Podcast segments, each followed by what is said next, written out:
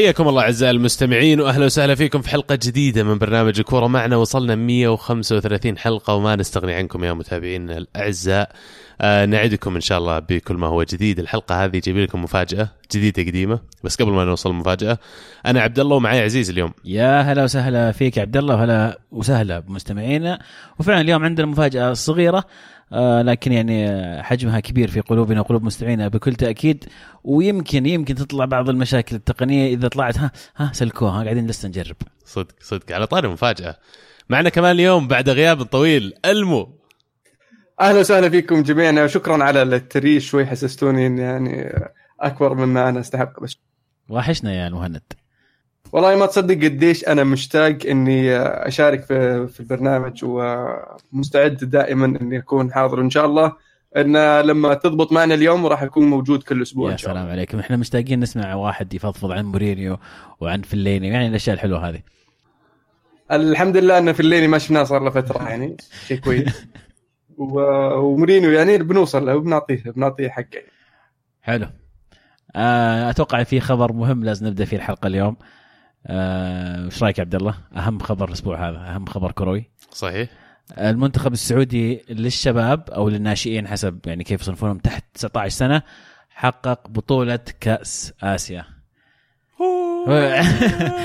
آه، ألف ألف مبروك المنتخب السعودي بعد الفوز في النهاية 2-1 على كوريا. المنتخب السعودي طبعا دور الثمانية فاز على أستراليا بعدين فاز على اليابان في نصف النهائي.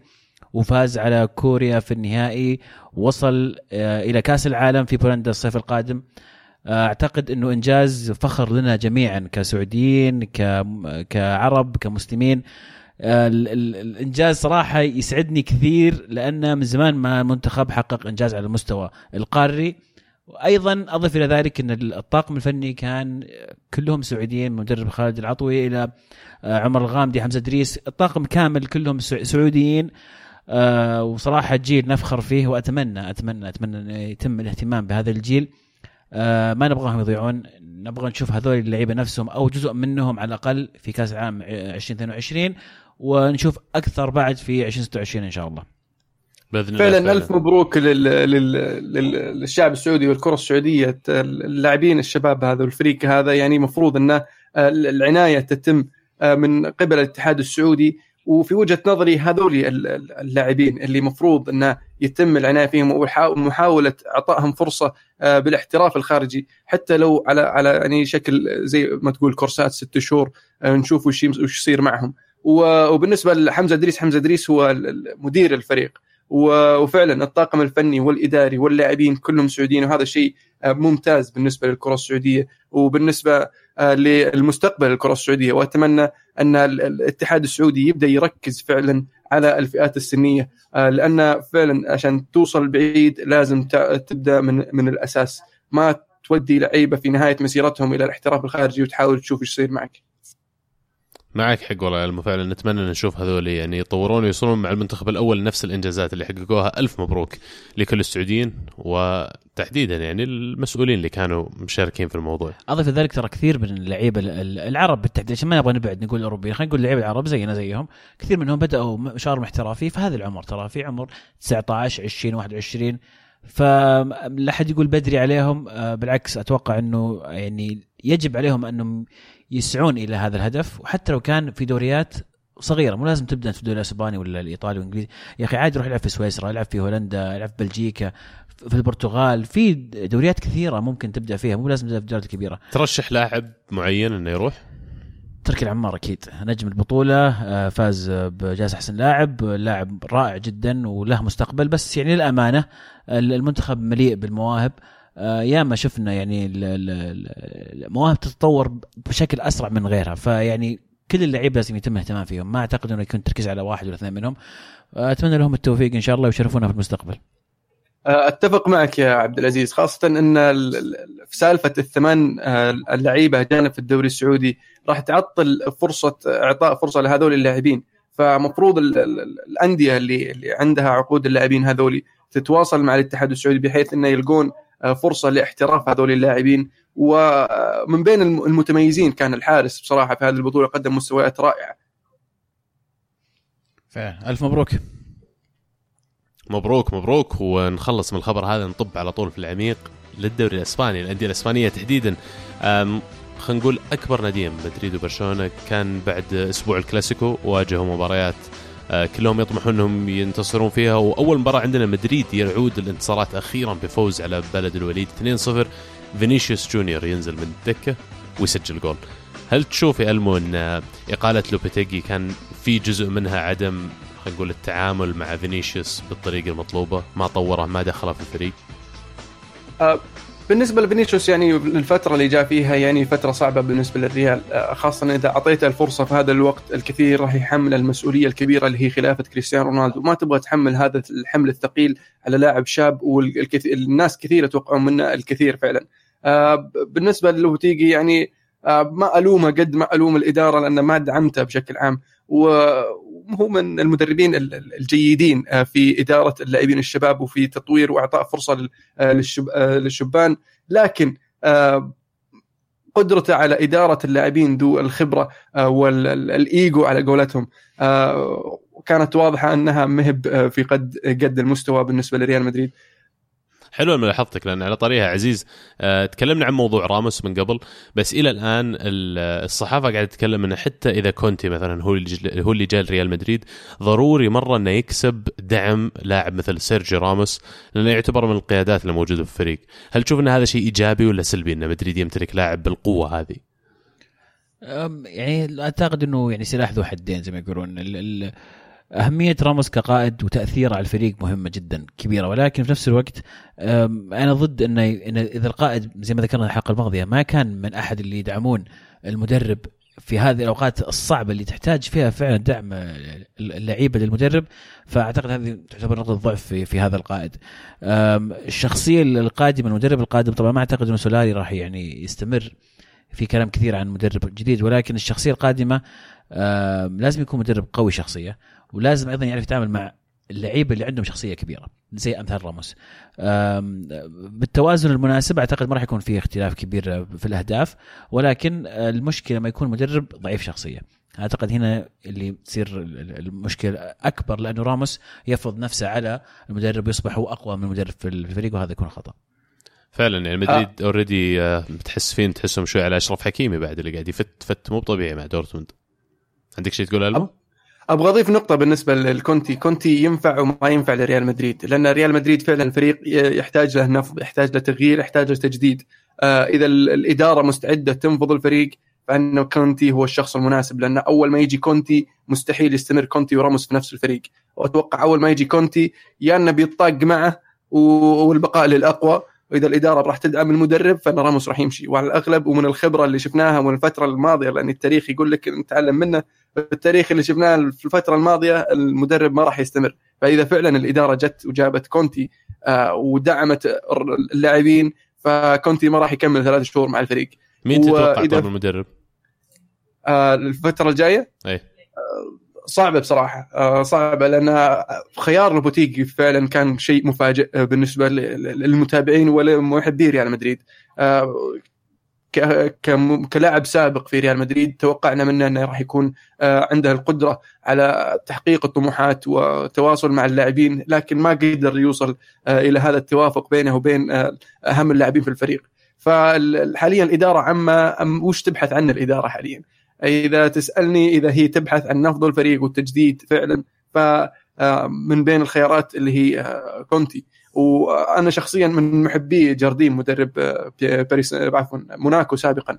هو ممتاز في التعامل مع الشبان و وريال مدريد عنده أكثر من لاعب من بين هذول اللاعبين. وشفنا آه، سولاري لما جاء اعطى فرصة لبعض اللاعبين في الكوبا ديل ري وحتى في الكاس أودريوزولا. لوبيتيجي ما اعتمد عليه كان يلعب ناتشو. في أول مباراتين لعب أودريوزولا سولاري وشفنا لاعبين جداد يشاركون في الفريق. ف يعتمد على الإدارة وش طموحات الإدارة وش اللي تبغى توصل الإدارة. صح معك حق. يمكن لأني أرسنالي أنا بس أشعر أرسن فينجر عنده فرصة ترى. أعتقد إنه أحد الأسماء الكبيرة اللي يعني آه، في الوقت الحرج هذا راح يكون خيار مناسب خلينا نكون واقعيين لريال مدريد. الوقت ضيق. ما أعتقد إنه سولاري هو المدرب الأفضل الوقت الحالي. آه، نتائجه مع الفريق الثاني أو الكاستيا في مدريد ما كانت كويسة. يعني أتذكر اللي سمعته اللي قريته إنه كان معرض للهبوط أكثر من مرة. يعني أعتقد إنه هو حل مؤقت ولكن يحسب له أيضا إنه فعلا على طول جاء ودعم الفريق بخيارات شابة أعطى فرصة لفينيسيوس لكن ترى الفكرة الهدف مو بالله الهدف ما كان ما كان on target أصلا. كان حسبوها ما أعرف ليش. لا لا حسبوها own goal own goal حسبوها. okay. ولكن لاعب حماسي وهذا تبغاه أنت. تبغى في الأخير لاعب ينزل يبغى أقل فرصة يثبت نفسه يمسك الخانة. وهذا اللاعب جاي يبي يسوي هالشيء في راسه. صغير في العمر فلازم يعني فكويس هذه الروح اللي عنده والحماس والأداء اللي قاعد يقدمه. ودي ننتقل إلى مشاركة من الهاشتاج. قيس أوروبا يقول ماني قادر ماني قادر أصدق اننا فزنا بالدوري الحمد لله والشكر لك يا الله. فينيسيوس لازم يلعب أساسي رغم صغر سنه. من يوم ما دخل في الدقيقة 70 هو الوحيد اللي يلعب من قلب والحماس واضح عليه. سؤال هل ممكن سولاري يكون زيدان جديد في ظل تشابه حالة التعيين؟ رغم إني أشك كثير صراحة. ما أتصور. بالذات في الأرقام اللي ذكرتها ترى سولاري من أحد أسوأ المدربين اللي دربوا كاستيا الفترة الماضية من ناحية الأرقام يعني. وزيدان يعني لاعب فايز بالبلندور مهما كان لما يدخل. حتى لو إنه معرفته بالتكتيك أقل من غيره لكن الاحترام اللي يفرضه على اللاعبين ما في مدرب يقدر يدخل ويفرض نفس الاحترام. ما تنسى زيدان ترى كان يوقف جنب أنشيلوتي يعني فيعني كان يتعلم صح. زيدان لاعب في إيطاليا برضه فيعني عنده عنده خبرة لعب مع لبي لعب مع مدربين كبار. وفايز بكأس العالم إيش تبي أكثر من كذا بعد. نوصل للقطب الآخر في إسبانيا. برشلونة اللي فازوا خارج أرضهم على رايو فاليكانو 3-2 في مباراة مجنونة انقلبت أكثر من مرة. برشلونة سجلوا الجول الأول قلبوها رايو 2-1 ورجعوا. برشلونة قلبوها بشخصية البطل 3-2 في ثلاث دقائق. آه يمكن أبرز نقطة للحديث لويس سواريز اللي في غياب ليونيل ميسي قاعد يهدف يمين ويسار قاعد يوصل لمستويات من زمان ما شفنا لويس سواريز يلعب فيها. وهل تشعر أن هذا بيعطي سواريز دفعة أنه ممكن النادي يجدد معه؟ شوف هو بنفسه أتوقع صرح قال أنا عارف إنه يعني وقتي مع برشلونة قرب ينتهي يعني. حلو حلو إنك ذكرت هذا. وقال أنا ما ألوم برشلونة إيه. يدورون مهاجم غيري. مرة عجبني التصريح إنه ما كان يفكر بنفسه. واقعي رجل واقعي يعرف إنه وصل في مرحلة العمر إنه ما عاد هو قاعد يتحسن أكيد إنه قاعد ينقص. كان في كثير من الاعتراضات على على سواريز في الفترة الماضية أو يعني الجمهور برشلونة شوي مشارين عليه لكن في آخر مباراة يعني للأمانة في الكلاسيكو في المباراة الماضية آه، قاعد يرد يرد بقوة يعني ترد في في مباراة الكلاسيكو آه، ترد في مباراة أنت كنت يعني قريب جدا من الخسارة وفجأة قلبتها. يعني قبل ما نكمل في برشلونة تحية لفاليكانو يقدموا مباراة رائعة رائعة جدا ويعني آه، كانوا سيئين الحظ فعلا. وخبرة برشلونة و خلينا نقول عندهم عندهم حركات الريمونتادا اللي متعودين عليها من برشلونة. فيلعبون إلى آخر دقيقة وفعلا استطاعوا يقلبونها. لكن سواريز ما زال يرد فعلا. ويعجبني فيه إنه ما عليه هو عارف عارف وضعه في الفريق وعارف إنه آه، يعني هو ولد اليوم. ما يفكر في بكرة صح. موضوع تناقشناه الأسبوع الماضي بس أبغى أسمع رأي ألمو فيه. آه ما زال مدرب برشلونة فالفيردي يعتمد على رافينيا بدال أوسمان ديمبيلي بالرغم من أن الخانة هي الطبيعية لأوسمان ديمبيلي. المفروض أنه هو أول واحد الآن يشارك في غياب ليونيل ميسي. هل تشوف هذا الموضوع خيار تكتيكي من المدرب المو ولا في مشكلة عند أوسمان ديمبيلي إنه مو بقاعد يلعب أساسي؟ آه، أتوقع انه خيار تكتيكي وما زال المدرب غير مقتنع تماما بديمبيلي. وأتوقع منه إنه بالحركة هذه يبغى يضغط على ديمبلي على أساس إنه يقدم أفضل. آه، خاصة ان ما زلنا في المنتصف الأول من الموسم وفترة الحسم جاية. فإذا يبغى ديمبلي يستمر في التشكيلة ويصير لاعب أساسي لازم آه، يرفع من مستواه. آه، طبعا كل الاحترام لدورتموند لكن لما تروح لبرشلونة أنت تلعب في في في level مختلف في مستوى مختلف تماما. وأبغى أرجع لموضوع سواريز بس. بالنسبة لجمهور برشلونة أنا سمعت كم حلقة سابقا وكثير كانوا يشتكون من سواريز ومفروض إن سواريز يباع. آه، يا جماعة الخير يعني سواريز لاعب فنان. إنه هبوط في المستوى فترة بسيطة مش مشكلة. لكن يعني تعال المهند ها؟ اي بالضبط بالضبط. تعال شوف تعال شوف لوكاكو إيش قاعد يسوي فينا في مانشستر يونايتد يعني. وشوف في ريال مدريد مساكين حايمة كبودهم من بنزيما و... وأنت قاعد تقول لي سواريز ولازم نبيعه. يعني أنتقد اللاعب بس مو لما ينزل مستواه خلاص تقول هذا ما عاد يسوى ما عاد ينفع ولازم نبيعه وما عاد وكنا كنا كنا ما سوى لكم ولا شيء ابدا.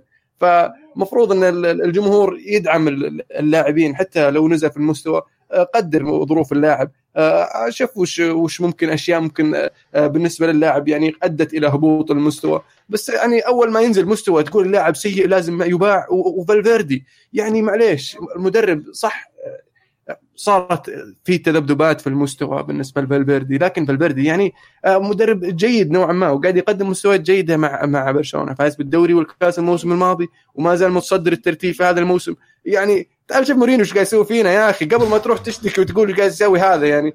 شوف الشعور اللي أنا أحس فيه وأنا أشوف مباراة اليونايتد عشان تعرف الفرق بس بيني وبينك يا حبيبي يا مشجع برشلونة.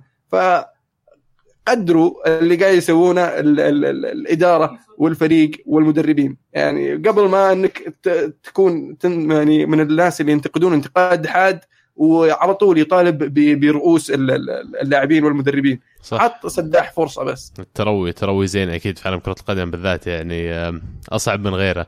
بس أنا ما زال على ما زلت على توقعي إن برشلونة ما زال هو المرشح الأول لل Champions League الموسم هذا على الرغم من غياب ميسي. قاعد أشوف الفريق كله قاعد يأدي الفريق قاعد يفوز حتى بدون ليونيل ميسي. فازوا خمسة في الكلاسيكو يعني مثبتين فعلا انهم أحد أقوى الفرق في أوروبا الموسم هذا.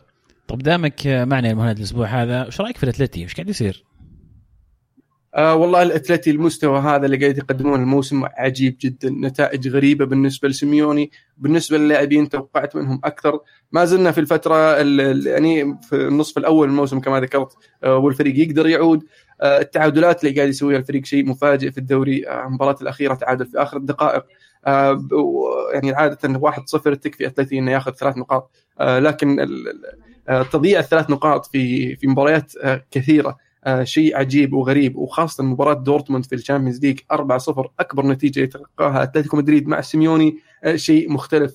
حتى سيميوني يعني في في في مباراة دورتموند يعني قام يحك راسه يوم كذا نهاية المباراة اللي ما يدري وش صار إيش قاعد يصير؟ صار؟ اي اي فالفتره اللي قاعد يمر فيها أتلتي فترة آه، مختلفة ما تعود عليها الجمهور واللاعبين والمدربين. فهذه الفترة اللي يقفون مع بعض المفروض وما زال الفريق عنده القدرة والإمكانية أنه يعود وينافس برشلونة. آه، خاصة أن برشلونة راح يكون تركيزهم أكبر على ال Champions League. ولما توصل فترة الحسم بالنسبة لل Champions League آه، ممكن هي الفترة اللي يستغل فيها أتلتي آه، لتقليص الفارق والعودة إلى المنافسة لل Champions League على على الدوري طبعا أتلتي تعادلوا واحد واحد مع ليجانس خارج أرضهم هذا الأسبوع. وأتلتي 11 مباراة 13 جول دخل مرماهم ستة.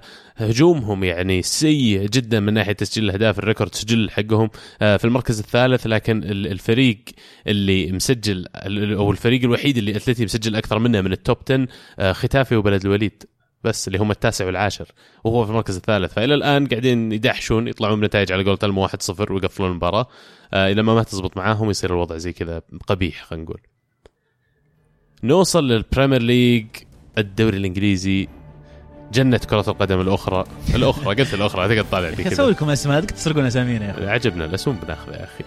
آه وبما أن عندنا ضيف اليوم أو ما راح نسميك ضيف أكيد العائد المو آه مبروك لكم فوز مانشستر يونايتد 2-1 على بورنموث خارج أرضكم. يعني آه راشفورد ومارتيال يثبتون لمورينيو أن المفروض يعتمد عليهم.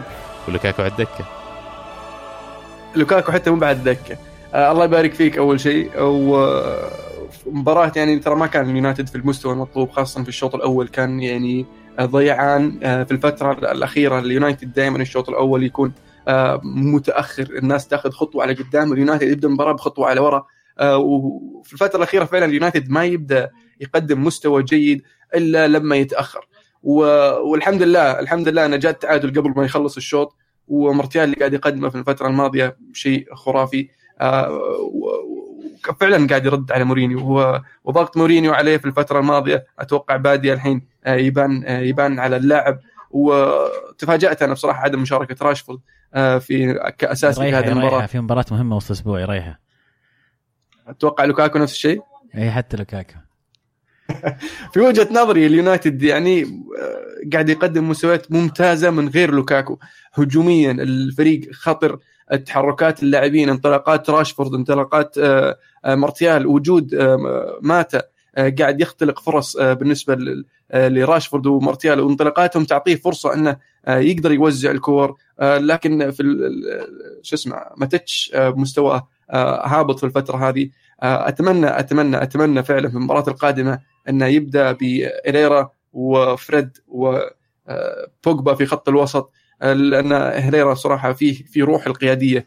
تحس أنه يلعب للشعار. آه، ماتيتش مشكلته أن الإرهاق بعد كأس العالم ومن اللاعبين القلة اللي عادوا آه، قبل ما تخلص إجازتهم واستمر قاعد يلعب طول الفترة وكل المباريات قاعد يلعب ما آه، غاب إلا المباراة اللي كان مطرود فيها أو موقوف. فالواضح أن اللاعب يعني مرهق وما عاد صار زي أول يقدر يراكض يلحق الهجمة المرتدة. ف الفريق يعني دفاعيا عندنا مشكلة في مانشستر يونايتد. وسمولينج ما زلت استغرب كيف هذا اللاعب حتى الآن آه، يلعب أساسي مع مانشستر يونايتد. سبيرز يفوزون 3 2 على وولفز يعني ما من جديد بس انه مكملين نتائج إيجابية قاعدين يحاولون. بوكتينو يعني ما عاد قام فريقه مقنع يمكن في الأداء بس انه قاعدين يجيبون نتائج هذا شيء إيجابي بالنسبة لهم. آه، تشيلسي فازوا 3-1 كمان على كريستال بالاس. أبرز ما فيها إن موراتا يسجل هدفين يسقط على لوكاكو يا ألمو. وتتوقع إلى الآن موسم موراتا أفضل من لوكاكو؟ والله يعني آه، ما أسوأ من ذا إلا ذا. يعني اثنينهم قاعدين يعانون بصراحة في هذا الموسم. آه لوكاكو تفوق الموسم الماضي ومراتا آه يعني شوي أحسن شوي أسوأ. فما زال اللاعبين اثنينهم يعني آه غير مقنعين بالنسبة لجماهير أنديتهم. وبالنسبة لتوتنهام آه، كانوا متقدمين 3-0 وبعدين جاب الانتين في آخر 10 دقائق آه، ف شيء مختلف اللي قاعد يصير. آه، وولفرهامبتون بعد قدموا مستوى جيد بصراحة وأحرجوا توتنهام في هذه المباراة. والله بغى يسوونها فعلا بغى يرجعوا في المباراة. لكن احكي لي عن ساري بول يعني أنا أمس شفت إحصائية رائعة صراحة. يقول لك من حيث عدد اللمسات من أكثر سبعه لعيبة عندهم لمسات خمسة من لاعبي تشيلسي. واضح أن الأسلوب يعني طاغي بقوة على طريقة لعب آه، تشيلسي. وأكيد طبعا ما يحتاج أقول لكم أكثر لاعب لمسات في الدوري منه أكيد جورجينيو يعني شاطح بين على البقية. آه، ولكن فعلا تشيلسي ترى يعني يقدم كرة جميلة ونتائج إيجابية إلى الآن لما ما خسر. هل نستطيع نقول أن تشيلسي مرشح للقب؟ حقيقي يعني ينافس السيتي طبعا شفنا السيتي بعد نتكلم عنهم. نتائج نتائج عملاقة وخرافية وفريق يبدو أنه لا يقهر لا يقهر في الدوري الإنجليزي. ولكن هل تشيلسي فعلا هو المنافس له السنة هذه؟ يعني فعلا. تشيلسي. وجود عفوا آه، وجود وجود تشيلسي في في في قائمة المرشحين آه، شيء ما كنا نتوقعه لأن آه، اختلاف مستوى اختلاف عفوا طريقة اللعب بين كونتي وساري توقعت أنا شخصيا أنه راح ياخذ وقت لكن بدأ تشيلسي بداية قوية والفريق تأقلم بسرعة. والعجيب في هذا النادي نادي تشيلسي أنه لما يغير المدرب الفريق آه، فجأة يتحسن. يعني لو لو بعد مو بالموسم الجاي الموسم اللي بعده هبط المستوى لو تجيب يا شيخ آه، بشير شنان يدربهم فجأة تلقاهم ينافسون على الدوري. ففعلا آه، شيء. يعود يدربهم. لا والمشكلة عزيز إن عندهم نقاط ضعف واضحة عرفت؟ عندهم مراته مو قاعد يسجل المفروض العدد الأهداف اللي يسجله. عندهم أشياء لازم تنحل. الأجنحة كويسين هازارد ممتاز ويليان ممتاز لكن كخيارات أخرى بيدرو أنا على الرغم إنه قاعد يلعب معهم كويس قاعد يجيب assist أرقامه كويسة بس أنا ما يقنعني بالنسبة لفريق يبغى ينافس على الدوري. خط الوسط نفس الشيء ما عندهم بدل اللي موجودين جورجينيو الحالة اللي تكلمت عنها تو إذا أصيب ولا إذا كان غير موجود في الفريق يعني ما في إلا فابريجاس يمكن يلعب الدور حقه. وفابريجاس أنا ما أشعر إنه على مستوى جورجينيو حاليا. أبغى أرجع لموضوع آه، ساري بول. آه، ساري بصراحة اللي قاعد المستوى اللي قاعد يقدمه وطريقة اللعب أنا شخصيا أشوفها ممتعة أكثر من آه، طريقة لعب بيب جوارديولا لأن فيها مخاطرة أكبر. وفيها يعني تشوف انطلاقات الثلاثي الهجومي تعطيه شوي حماس بالنسبة للمتابع المحايد. ما أتكلم عن المتابع اللي يشجع الفريق. فهذا وجهة نظري في هذا المدرب صراحة لأن كنت أستمتع جدا في فريق نابولي في الموسم في المواسم الماضيه مع مع سري وقاعد أشوف نفس الطريقة نفس الحماس نفس المتعة آه، مع نادي تشيلسي آه، مع اختلاف الدوري مع اختلاف اللاعبين. آه، لكن طريقة اللعب المدرب هذا ممتعة جدا. صح؟ أتفق معك هالمو 100% آه على طاري جارديولا السيتي يعني بقيادة ستيرلينج اجويرو وساني يفوزون بنتيجة تاريخية 6-1 على ساوثهامبتون. يعني أقدر أقول ما من جديد أنا عندي أنا عندي سؤال واحد بس. ستيرلينج شلون صار كذا يلعب كويس؟ يعني هو مو بكويس بس إنه assist وأهداف بس يعني حتى الهدف اللي جابه جل الكره في البداية. لو جل الكره ما شاتها بعدين استلمها دارت الكره جت عنده مرة ثانية وشات. يعني وش وش وش وضعه؟ سرعته الخرافية هذه تخليه يقدر يصلح إيه بس في لعيبه كثير سريعين يعني. هذا بولت ما نجح. على فكرة اللي يسأل ترى بولت ما وقع مع فريق الأسترالي كنسلوا بس هذاك هذاك مو بلاعب كورة هذا لاعب كورة ويستفيد من سرعته في تغطية اخطاء الأخرى. ما تحسون إن ستيرلينج محظوظ؟ لا لا. في وجهة نظري إن اللاعب موهوب وكلنا شايفين الموهبة اللي كانت عند اللاعب من أيام ليفربول. آه اللي عرف يتبنى الموهبة هذه بيب جوارديولا. وعرف يوظف اللاعب بالطريقة الممتازة لأن فعلا بيب جوارديولا من من المدربين المتميزين في صقل المواهب وتطوير اللاعبين. فقدر يطور اللاعب وقدر يعلمه شلون يستغل المساحة وكيف يستغل سرعته في الانطلاقات. فتشوف اللاعب يعني فعليا لو أنت تتابع ستيرلينج من أيام ليفربول وأيام أول ما نقل لمانشستر سيتي وفترته مع بيب جوارديولا تشوف تشوف التغير تشوف التطور تشوف اللاعب بدأ يفكر أكثر ما هو بس يركض. لأن مع ليفربول كان عنده الانطلاقات وعنده السرعة بس ما كان يفكر بالطريقة اللي قاعد يفكر فيها حاليا. وطريقة اللعب طبعا وتفاهمه مع الفريق حاليا قاعدة تسوي الفارق هذا وقاعد تخليك أنت تشوف كمتابع قديش اللاعب تطور وقديش اللاعب تغير. لكن مع لو تلاحظ في كأس العالم انطلاقات موجودة الفرص موجودة لكن في شيء ناقص ما زال عنده. بيب يقدر يوصل هذه المرحلة. واللاعب لازم يجتهد من من نفسه على أساس إنه يقدر يطور نفسه أكثر. لأن ما زلت أشوف إن اللاعب لسه فيه فرصة إنه يتطور. الإشاعات هذه اللي كانت تطلع انه ريال مدريد يبغاه هذا كلام فاضي يعني على أساس بس يجدد عقده. ما بعد وصل اللاعب إلى هذا المستوى إنه يلعب مع ريال مدريد أو برشلونة أو أحد الأندية الكبيرة في أوروبا. صح مو بجاهز لحد الآن. آه على طاري آه ستيرلينج وليفربول. ليفربول يتعادل مع أرسنال واحد واحد في ال Emirates Stadium يعني في مباراة أنا كأرسنالي شعرت فخور بخط الوسط تحديدا خط وسط رائع من توريرا وتشاكا. ورانا فعلا إيش يمكن أرسن فنجر كان يشوف في الثنائي هذا إنه لما جابهم الفريق. آه توريرا صح إنه ما الصيف الماضي لكن يقال إنه كمان من آخر أواخر اللاعبين اللي كان أرسن فنجر آه داخل في استقطابهم آه جنرالين في خط الوسط مدرعات تمشي فعلا في المباراة هذه آه وروني إيش الروح وقيمتها. آه إمري كمان خيار جريء مرة إنه يبدأ بأكبر أربع أسماء عنده في خط الهجوم بدأ بلاجازي واوباميانج واوزل ومختاريان. ظاهر إنه من جاء إمري ما بدأ بالأربعة هذول مع بعض. ومنطقي شوي تفكيره انه لأن ليفربول فريق هجومي مرة فما في حل لي إلا إني أهاجمهم لأنه بيصير في فراغات فريقهم فراغات في الدفاع يحاول يستغلها الفريق. آه لكن في الأخير اللي سجل مو بصلاح مو بفيرمينو مو بماني اللي سجل هندرسون من كوره ألوم فيها كثير. لينو بيرند لينو اللي قدم واحدة من أسوأ مبارياته مع الفريق. أتمنى إنها تكون هي الاستثناء وهي الكبوة ويكمل فعلا جيمس ميلنر قصدك. جيمس ميلنر sorry. أنا وش قلت؟ هندرسون هندرسون sorry. أقصد ميلنر. آه عموما حتى التبديلات حقت أمري كانت spot on كانت ممتازة. لما دخل إيوبي بدل أوباميانج أوباميانج في الشوط الأول كان رائع وممتاز. الشوط الثاني نزل مستواه نزل إيوبي أضاف يعني طريقة جديدة في, في الهجوم وفعلا هو اللي قدر يصنع الهدف لاكازيت هدف رائع بالنسبة لي كأرسنال يعني بال R2 خطأ فادح من حارس ليفربول صح؟ آه بس في نفس الوقت مهاجم قناص رقم تسعة اللي يقدر يشم الفرصة ويسجلها من هالزاوية. يبقى بس بيرين ومستافي الاثنين هذول اللي دفاعيا ما زال عليهم علامات استفهام. حرام إنك تخسر مباراة أو تخسر نقاط المباراة. ثلاث نقاط كنت تبغى بالذات تعوض خسارتك من مانشستر سيتي وتشيلسي في بداية الموسم.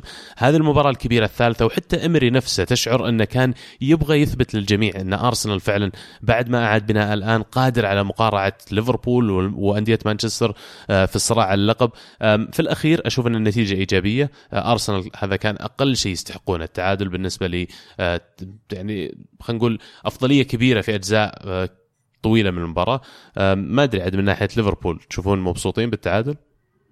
هذا يعني من الهاشتاج أقدر أقول لك أنا حمزة يقول الجدال محتدم بين أنصار ليفربول وأرسنال يؤكد كل منهم انه كان الأحق بالانتصار رغم نتيجة التعادل ما رأيكم؟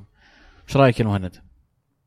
في هذه المباراة صراحة كانت ممتعة وكان توقعي ان ليفربول كان المفروض يقدم مستوى أفضل لكن فاجأهم أرسنال بهذه الرغبة اللي شفناها. وفعلا أتفق معك يا عبد الله توريرا اللي قدم مستوى جميل.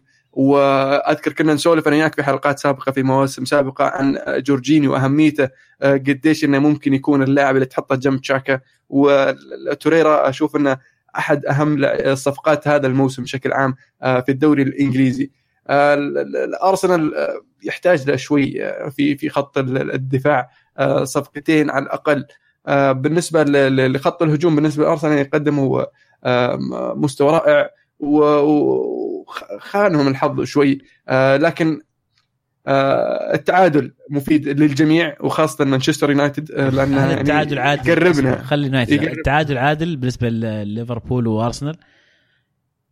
آه فعلا. آه لأن وأنت قاعد تتابع المباراة آه تقدم ليفربول آه لكن تحس إن أرسنال يستحق شيء آه من هذه المباراة وفعلا قدر يحصل على الهدف وقدر يحصل على النقطة. آه التعادل فعلا عادل في هذه المباراه وأنا أتفق مع المو على موضوع الحظ. مو بحظ قد ما أن اللمسة القاتلة ما كانت موجودة من هجوم أرسنال. يعني مختاريان ضيع رأسه الحاله كمان ليفربول ضربوا العارضة. فعشان كذا يمكن الفريقين يشعرون إنهم كانوا أحق بالانتصار. في الأخير نتيجة إيجابية للجميع حتى مانشستر يونايتد على قولة المو. هارد لك ومبروك لجمهور أرسنال وليفربول. كيفكم؟ خذوا اللي تبون. لا بالترتيب هذا. خليهم يزعلون. طبعا كذا يعني ال Premier League زي ما قال عزيز احتدمت المنافسة فيه وعلى طاري احتدام المنافسة فيه طلبوا مننا ناس كثير نتكلم عن موضوع ال fantasy وش اللي. بنعطيكم update عليه مو وش وش, وش fantasy؟ الدوري ال fantasy الكرة معنا. السنة هذه قاعد أشوف أسماء جديدة في ال top 10 بعضها قاعد تنعاد من المواسم الماضية لكن بكثير منها جديدة. thank you Sir Alex حمادة هو في المركز الأول الحين ب 744 نقطة. فرق كبير عن المركز الثاني اللي ب 725 نقطة. بلوز عبد الرحمن مفرح. الموسم هذا هل تشعر يا عزيز إنك عندك فرصة تطلع في ال top 100 أنا طبيعي أكيد. الموسم ما زال طويل و ما راح أقول top 10 بقول لك top 100 اي لا لا طبيعي طبعا أكيد. ترتيبك تعرف كم الحين؟ ما ما يهمني الآن نهاية الموسم.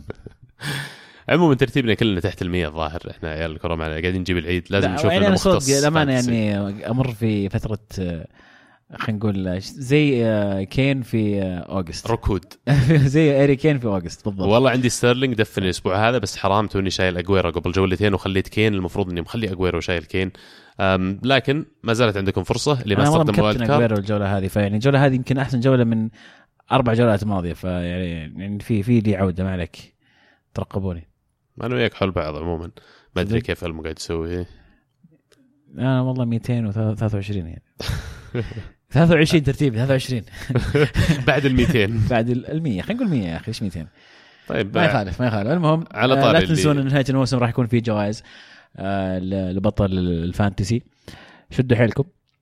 آه وإذا واحد مننا فاز ترى يعني ما أدري عيب يعني. ترى فوق ال 200 يعني شدوا حيلكم والله صدق شدوا حيلكم. نوصل للدوري الايطالي على طاري شدة الحيل. نابولي يفوز 5-1 في هاتريك رائع من دريس ميرتنز. يحسم المباراه لصالحهم. آه، نابولي الموسم هذا قاعدين يقدمون أداء جيد لكن في بعض المباريات يعني يخذلونك شوي. هذه ما كانت واحدة من ذيك الليالي. الفريق ولو كان امبولي أسهل من غيره. لكن نتيجة إيجابية حتى من ناحية دفعة معنوية للفريق بالذات قبل جولة ال Champions. بكل تأكيد أرجع أقول نابولي مختلفين بشكل إيجابي الموسم هذا للأمانة. أشعر إنه يعني ما أقدر أقول لك إنه في تحسن كبير لأن نابولي من من السنوات الماضية كان يقدم أداء رائع مع آه مع ساري ولكن الموسم هذا في شيء إضافي مختلف في نابولي. ما أدري وشو ولكن آه من نتائج الشامبيونز ليج تقول هالكلام آه فوزهم في الدوري بهالنتيجة. نابولي عنده شيء مختلف يقدم الموسم هذا. يمكن ما يكون هو الفريق اللي ينافس اليوفي لنهاية الموسم ولكن أعتقد إنه راح يكون له بصمة قوية هذا الموسم. من اللي قاعد اشوفها من أنشيلوتي للآن يعني قاعد يغير الأسلوب اللي يلعبون فيه الخطة حتى تحديدا. آه قاعد يلعب بإنسينيا كمهاجم مع دريس ميرتنز كأنه قاعد يلعب 4 4 2 فقاعدين نشوف إنسينيا في كثير مباريات خلال الموسم يلعب كراس حربة مع دريس ميرتنز. هل تشعر إن هذا أحد التغييرات اللي تكلمت عنها الإيجابية؟ وتشوف إن إنسينيا يقدر يبرز في المركز هذا مثل ما تحول ميرتنز من جناح إلى رأس حربة يصير نفس التحول مع إنسينيا؟ آه نترك السؤال لألمو إيش رأيك؟ أحس ودي متشوق يتكلم عن نابولي. آه فعلا أتفق معك. آه. آه التحول التحول آه شو اسمه؟ أنشيلوتي من من 4 2 3 1 إلى 4 4 2 ونسيني وميرتنز قدام قاعد يعطي قاعد الفريق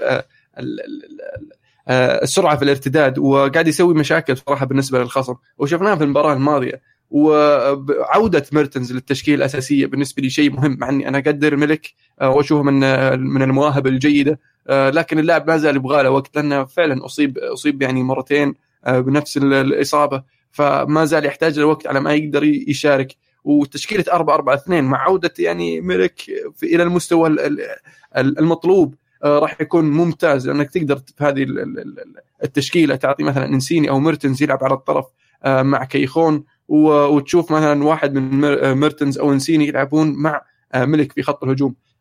المهم حاليا يعني مباراة PSG راح تكون صعبة وتشكيلة 4 4 2 راح تصير شوي خطيرة. لكن التشكيلة الماضية اللي شفناها قاعد يلعب أربع لعيبة وسط. رودري رودري رودري رودري صح؟ اي رودري وهامشيك آلن وزيلانسكي في خط الوسط. ف الخط هذا يعني حذر شوي خلينا نقول. ففيه الفعالية الهجومية وفيه التحفظ الدفاعي. مع وجود اثنين زي ميرتنز وإنسيني قدام يصير ما عندك مشكلة في في خط الهجوم لأن مهاجمين غير مهاجمين في, في يعني بشكل لو تفكر فيها. اثنينهم يلعبون هجوميين. اي غير تقليديين فعلا. فهذا يعطي يعطي نابولي شكل مختلف. وفعلا يعني المباراة الماضية كانت ممتعة وأتمنى أن يقدمون مستوى على الأقل مقارب يقدرون يخطفون الثلاث نقاط قدام باريس سان جيرمان في الشامبيونز يعني زينك طريت موضوع PSG للأمانة لأنه بحكم أنهم تعادلوا في في باريس وكانوا قريبين جدا من الفوز الهدف جاء في آخر الدقائق هل أقل شيء من فوز نابولي في في سان باولو تعتبره يعني تفريط بالنقاط أو خسارة؟ آه، بالنسبة للتعادل يعني آه، صح انه جاء في آخر الدقائق وشيء يعتبر آه، خسارة بالنسبة لنابولي لكن لو تفكر فيها قبل ما تبدأ المباراة التعادل في ملعب PSG راح يصير شيء ممتاز بالنسبة لنابولي. لكن المفروض يصير الطموح في سان باولو إنه تخطف الثلاث نقاط. إذا إنك طلعت بالتعادل ما زال نابولي عندها الفرصة إنه يخطف بطاقة تأهل لكن الفوز راح يعطيهم آه، آه، أكثر من الفرصة راح يعطيهم القدرة على المنافسة على المركز الأول. آه، خاصة إن يعني مباراة ليفربول في الأنفيلد راح تصير صعبة جدا. أكيد.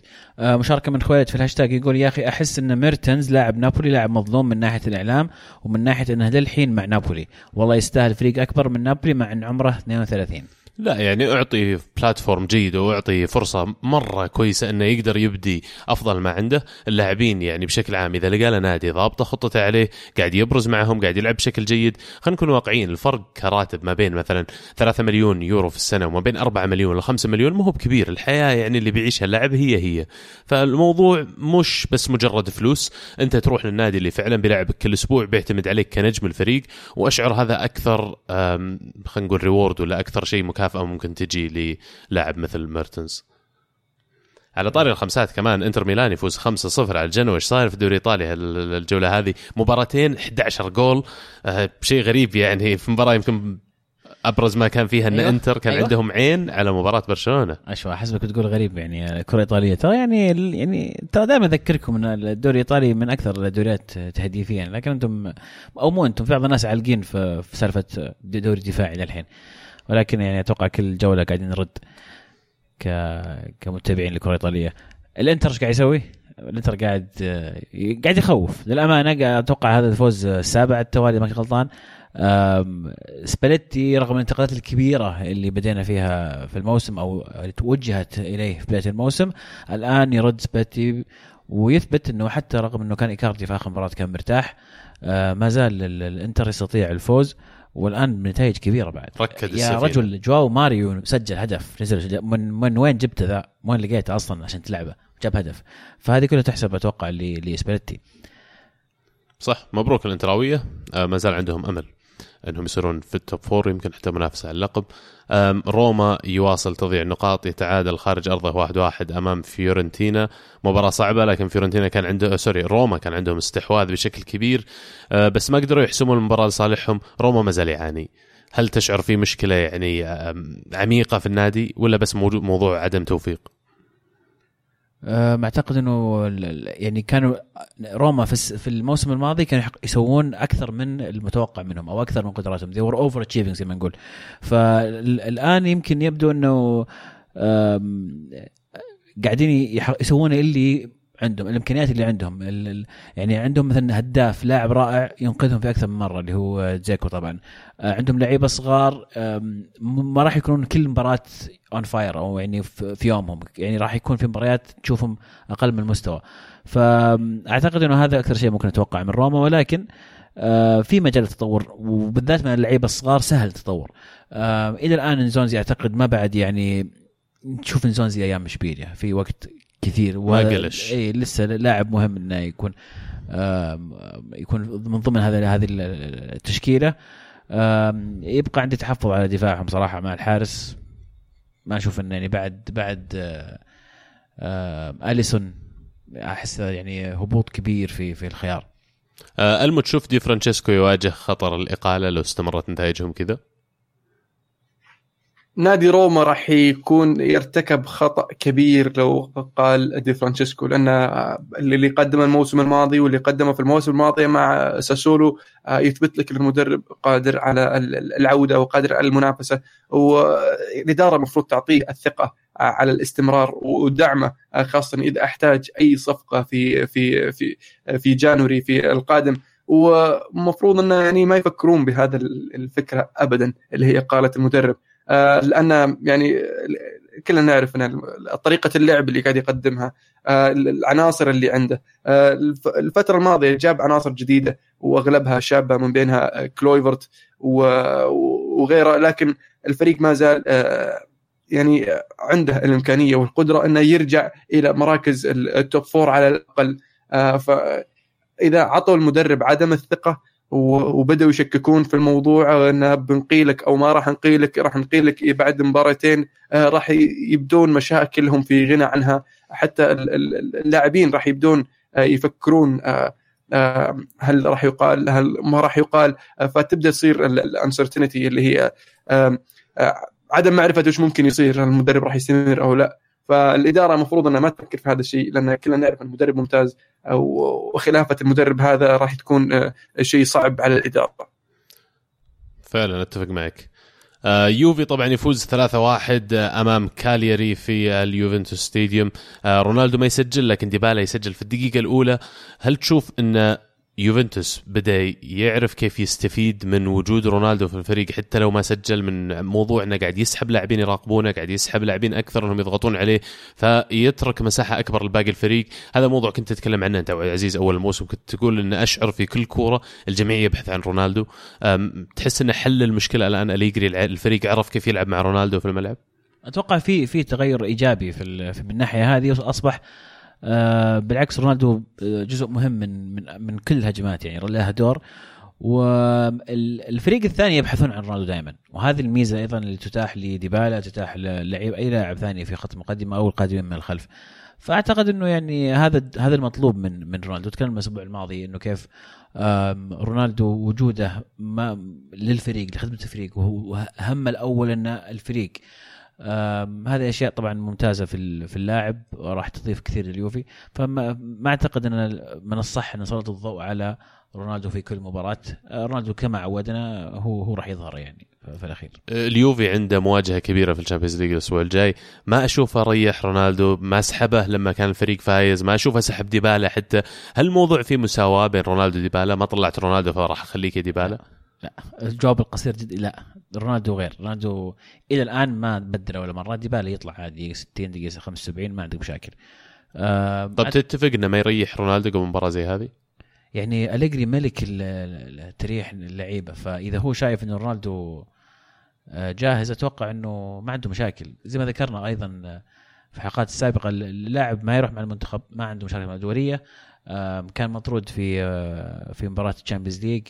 فغاب عن وحده ولعب نص ساعة فقط من الثانية. فأعتقد إنه يعني ما أشوف إن أليغري راح يجهد رونالدو أكثر من يعني ما يستطيع بالذات إنه في مؤتمر صحفي ذكر إنه راح أريح رونالدو في إحدى المباريات القادمة يعني ذكر الموضوع. ف طبيعي لما يكون عندك لاعب زي رونالدو تبغى تلعبه أكثر قدر ممكن بدون ما يكون أكثر من اللزوم. أنا ودي أسمع بس رأي المهند في أو توقع خلينا نقول في مباراة القادمة بين يوفي ومان يونايتد. بما إحنا زعلانين على بعض وما نكلم بعض يا مهند. آه فعلا يعني ترى عزيز يعني ما سمعت صوت أنا إلا في البودكاست. آه بالنسبة لمباراة اليوفي القادمة إذا فعلا مورينيو لعب إريرا بالتشكيلة الوسط اللي ذكرتها إريرا فريد وبوجبا آه ديبالا راح يختفي من هذه المباراة لأن إريرا راح يحطه في جيبه زي ما حط هازارد. ويعني كل كبير يا ألمو. نعم نعم أنا أقول لك بس أنت مورينيو بس لو يسوي كذا ديبالا كانه مو موجود. وأنا أقول لك يمكن احتمال احتمال يعني الشوط الأول يطلع ديبالا يدخل له واحد ثاني. بس آه، عسى عسى مورينيو يسمع الكلام و طيب عطني ويلعب هيريرا بدل نتيجة عطني نتيجة ثانية واحدة مع هيريرا واحدة بدون. إي إذا إذا هيريرا لعب وبالتشكيلة هذه يعني ومن غير لوكاكو مع ماتا راشفورد ومارتيال اليونايتد راح يفوز. آه، لكن إذا لعب ماتيتش ولوكاكو فإن اليوفي راح يفوز يعني. جميل. أنا بس أحب أذكرك إن ترى إلى الآن ما حد سجل على اليوفي في ال Champions League آه بالضبط. هذه. الجدار الحديدي صدق. هذه مدرسة هارفارد على قولة مورينيو. إي سي ميلان يتركها إلى آخر لحظة في المباراة ويفوز 1-0 بشق الأنفس على أودينيزي بهدف من رومانيولي.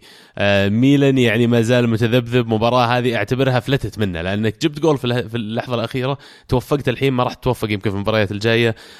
قاعد يحاول إلى الآن جاتوزو إنه يجد شكل جديد للفريق. شفنا لاكسالت يلعب كجناح يسار بدل ظهير يسار بعودة رودريغيز الفريق. باكايوكو شارك بشكل أساسي ما زال يحاول يداور الفريق.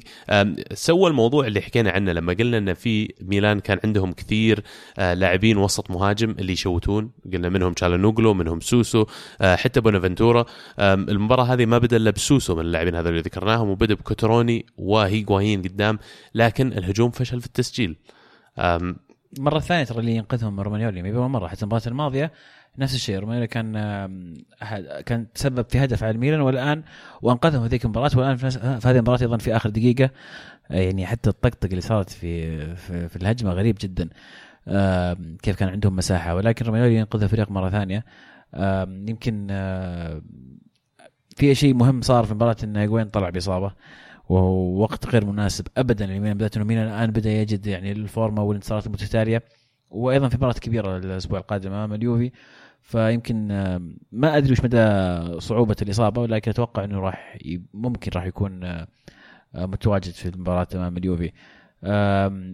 صالح في الهاشتاج يقول رأيكم بهدف رومانيولي أمس والافتكاك؟ وليش المدافع مو ماخذ حقه من المدح اعلاميا رغم إنه يعتبر رقم واحد عند جماهير ميلان؟ رومانيولي؟ إيه. يعني أنا أشوف إنه ما أخذ حقه. اللاعب متوقع منه كثير. صغير ما زال ترى ما زال قدامه كثير اللي يتعلمه. آه ميلان إلى الآن آه ما في بروز كبير للنجوم هذا اللي يتكلم عنهم اللي لهم مستقبل لأن الفريق ما بعد ضبط. إذا شفنا ميلان ينافس ذاك الموسم على الدوري اللاعبين مثل رومانيولي وغيره راح يتغنى فيهم جميع الجماهير وجميع الصحافة. بس مسألة وقت وإثبات ذات.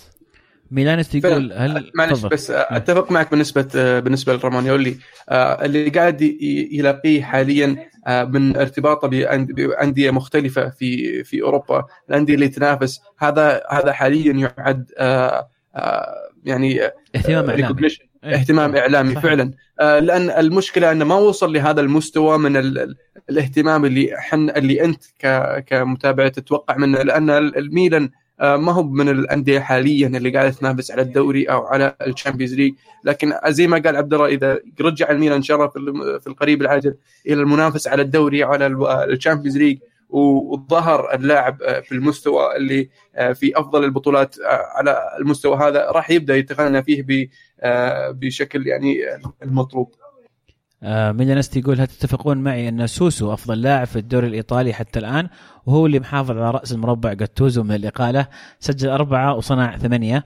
بطل الأسبوع بالنسبة لي رومانيولي بالطبع هدفين قاتلة جابت الفوز الاربعاء ضد جنوا دقيقه 91 بلمسة زيدانية والأحد ضد أوديني باستخلاص نستاوي وإنهاء تشيفاوي. دقيقة 96 سوسو الصراحة اللي قاعد يسويه الموسم هذا؟ يعني استثنائي لاعب رائع من المواسم الماضية. استمرار اللي قاعد يسويه المواسم الماضيه ترى مو بشيء وليد اللحظة إنه قاعد يفت. من أوله يفت لكن الفريق الآن مسلط عليه الأضواء بشكل أكبر. أكبر دليل على بروز سوسو الفترة الماضية استدعائه لقائمه المنتخب الإسباني الفترة الماضية. فأنا أتوقع المزيد من اللاعب أتوقع إنه هو اللي ياخذ عاتق المسؤولية إنه يكون النجم الأول للفريق مع إنه موجودين لاعبين مثل هيغوايين لكن تحتاج لاعب مثل سوسو إنه هو اللي يحرك لك الكورة يبني لك الهجمة يستفيد من المساحة اللي يخلق لك إياها هيجوين جميل. وباقي شيء في إيطاليا ولا؟ والله أنا أقول نوصل للدوري الألماني، الدوري الألماني في موضوع اليوم مهم اللي هو بايرن للمرة الثالثة هذا الموسم. على أرضه يخسر نقاط يتعادل واحد واحد أمام فرايبورغ. في مباراة يمكن الأسئلة كلها موجهة للمدرب اللي كانت خياراته غريبة جدا لا من تبديله. okay لما دخلت جوريتسكا عشان تبي تقفل المباراة لأنك already فايز 1-0 أتفهم. بس لما دخلت ريبيري بدال روبن وانت لسه تبي تسجل جول عليها علامة استفهام. استخدامه لكيميتش في خط الوسط عليه علامة استفهام. بالنسبة لي كيميتش أفضل في خط الدفاع خط ظهير يمين أو كقلب دفاع أفضل. so أتمنى أنه ياخذ الفرصة أكبر جاء الوقت أنه يكون هو الأساسي ومشارك في جميع المباريات لأنه هو يمكن حاليا بالنسبة لي من أفضل مدافعين بايرن يمكن الأول أو الثاني. فغريب أنه مو معتمد عليه في جميع مبارياتهم. يمكن خسارتهم للنقاط الآن يترك مسافة أكبر لدورتموند. اللي فازوا 1-0 كمان هالجولة. بس آه، ما يندرى إذا دورتموند يكملون لنهاية الموسم في المركز الأول. أتوقع إن دورتموند راح يقدر يكمل خاصة إن البايرن في في عثرة هذه الفترة. آه، وجه وجهة نظري الشخصية إن آه، كوفاتش قد يكون هو العائق وفي كلام إن في أربع لاعبين من اللاعبين الكبار في نادي بايرن ميونخ يطالبون بإقالة المدرب. في وجهة نظري إن المدرب يعني جيد لكنه يحتاج إلى الخبرة. المفروض أن يعطونا فرصة أكبر. البايرن ما راح يخسر الشيء الكثير إذا ما فاز بالدوري هذا الموسم. مدرب شاب والفريق ما زال يحتاج إلى إعادة تأهيل. معليش إحنا ما زلنا نشوف بايرن اللي هو ريبيري وروبن وما زلنا نفكر إن بايرن ميونخ هو هذول اللاعبين لكن الفريق ما زال عنده اللعيبة الشبان. شفنا وقع مع جنابري جوريتسكا سوله. فهذول اللعيبة لسه ما بعد وصلوا للمرحلة أنهم يصيرون العناصر المهمة في الفريق. إذا وصلوا هذول اللعيبة بقيادة المدرب الشاب هذا أتوقع إنه راح ممكن يحقق الإنجازات الكبيرة. ما ما أقول الموسم الجاي لكن على الأقل اللي بعده بايرن ميونخ فاز بالدوري يعني مرات عديدة. المفروض إنه يقدر يضحي بالدوري هذا الموسم آه، لأجل دوري الأبطال إذا مو بهذا الموسم على الأقل الموسم القادم. آه، ف آه، ما يبغى في وجهة نظري بايرن ميونخ إنه يدخل العوامة والدوامة إنه يدور مدرب يجيب مدرب وسالفة اللي قاعد تصير مع ريال مدريد. مفروض الإدارة إذا إذا هي فعلا إدارة بايرن ميونخ زي ما عرفناها أخذت المدرب هذا وتبنته على أساس إنه هو المدرب للمستقبل فالمفروض إنه يعطونا الفرصة الكاملة. لأنه صعب إنك تحكم عليه في هذه الفترة خاصة إن أنت جايبه وأنت عارف إنه يعني كان يدرب فرانكفورت الموسم الماضي وأنت عارف إنه يعني ما راح يجي البايرن ميونخ فجأة بيفوز بالثلاثية. مو هو يعني مدرب بخبرة يوب هاينكس. المفروض إنه يعطونا فرصة على الأقل للسنة الجاية يحكمون عليه لأن ما زال الفريق آه، يحتاج بعض التغييرات. لازم يشوفون لهم الناس يخلفون ال old guard على قولتهم اللاعبين آه، اللي كانوا آه، اللي فازوا بالشامبيونز ليج 2012 فهذه وجهة نظري بالنسبة لبايرن ميونخ ومفروض أنه يثقون بالمدرب وأنا أشوف أن المدرب يقدر آه، إذا أعطوه يعني فكرة خمسية أو تخطيط خمسي إنه يقدر يقود البايرن إلى تحقيق الألقاب اللي يطمح إليها جمهور بايرن ميونخ.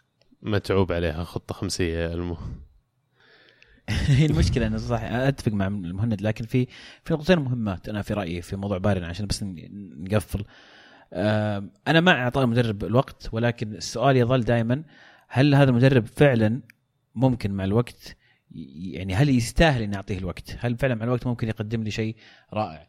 فهذا القرار طبعا ما حد يقدر يتخذه الا إلا إدارة البايرن. النقطة الثانية هل أنا كبايرن ميونخ مستعد أسوي التغيير هذا وأصبر أسوي خطة خمسية؟ أنا ما ما مثلا قد يكون أنا ما عندي الوقت إني أصبر خمس سنوات. أنا عندي وقت أصبر ست شهور.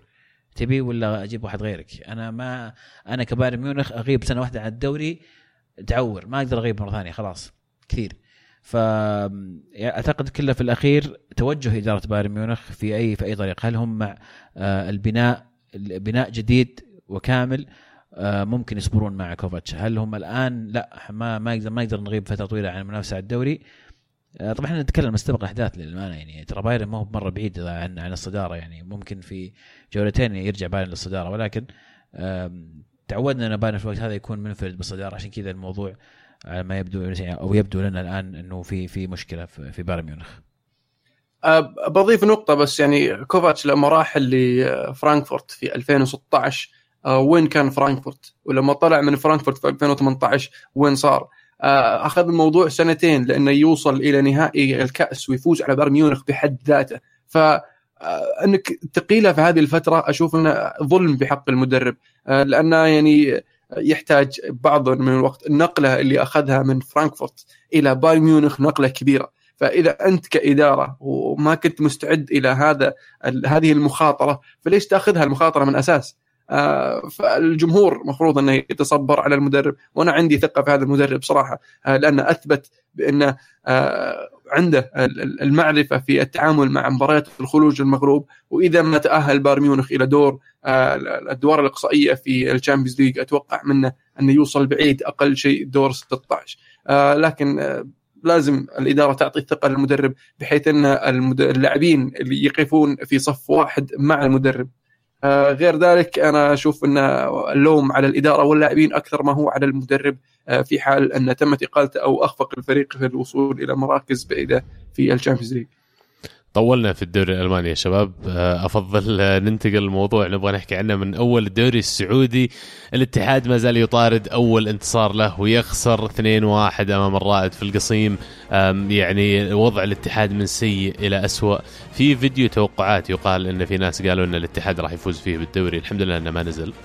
موجود ماسكين عليك ترى. الله يستر. مو بس أنا لحالي حتى ذولي كله في التليفون بس يعني آه، فعلا اللي قاعد يصير في الاتحاد شيء غريب.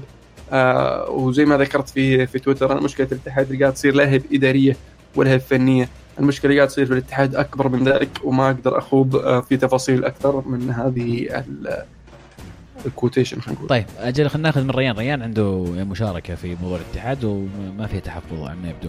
يقول أحس أكثر أشياء تضر منها الاتحاد واحد الواسطات في الفئات السنية اثنين بيع عبد الفتاح عسيري ثلاثة بيع هتان باهبري أربعة اعتزال أسامة هساوي المبكر.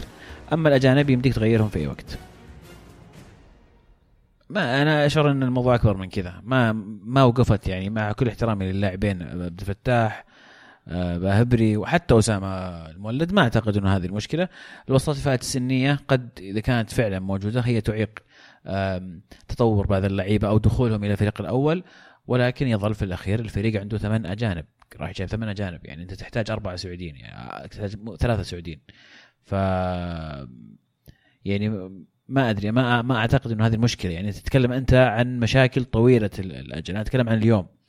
الاتحاد آه، ينافس أو يصارع للبقاء. فيعني الموضوع ما هو بسهل. كلام كبير جدا نقول الاتحاد في مركز ورع البقاء الاتحاد من بداية الموسم ما فاز ولا مباراة. هل هل هذا يعقل؟ الموضوع كبير جدا ومعقد وفعلا آه، مؤسف نشوف الاتحاد بهذه الحالة. المباراة الثانية اللي نبغى نحكي عنها وكمان عندنا على موضوع اليوم الأهلي يفوز على النصر 2-0 في الرياض ويعطل انطلاقته نحو صدارة الدوري السعودي وكذا يكون الأهلي تعادل مع النصر اثنينهم 19 نقطة في المركز الثاني والثالث الأهلي ثانيا بأفضليته. الهلال ما زال في المركز الأول وبقات له مباراة يلعب وفرقه وفرقهم نقطتين فالهلال لو يفوز المباراة القادمة المؤجلة يصير خمس نقاط عن اقرب المطاردين. آه نتيجة كبيرة الاهلي اللي صار باختصار السومة نزل قلب المباراة وطلع. آه، ممكن تلخصها بهذا الشكل. أنا أعتقد الموضوع أكبر من هذا. أعتقد الموضوع بدأ من آه، كارينيو للأمانة اللي فضل في هذه المباراة إنه يلعب بثلاث محاور. استغنى عن أحمد موسى كان أحمد موسى في الاحتياط. لعب ثلاث محاور لفكره في في في باله انه يبغى يحافظ على الوسط يبغى يدافع أمام الأهلي. ولكن ما شفنا هذا الشيء صار. شفنا جانيني ماخذ راحته يسرح ويمرح في الهجوم. للأمانة كان بالنسبة لي هو رجل المباراة. الأهلي قدم مباراة جيدة. آه، الخطوط آه، متقاربة. المدرب بدأ تظهر لمسته.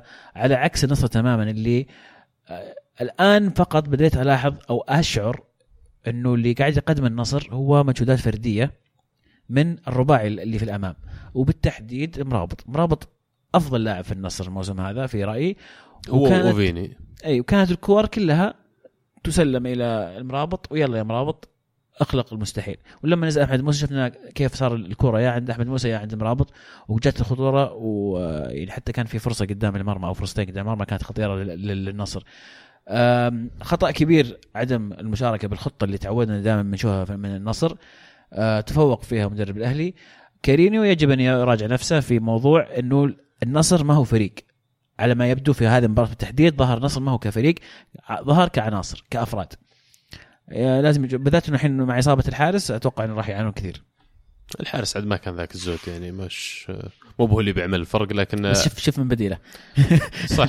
بس أتفق معك على موضوع إنه مجهودات فردية أغلبها. يمكن أغلب الدوري السعودي الآن بالأسماء الكبيرة اللي جت وبالتعاقدات الكبيرة اللي يتموها خلال الصيف الماضي يعتمدون بشكل أو بآخر على المشاركات الفردية وعلى هذول اللاعبين اللي مستواهم عالي جدا من ناحية فنية.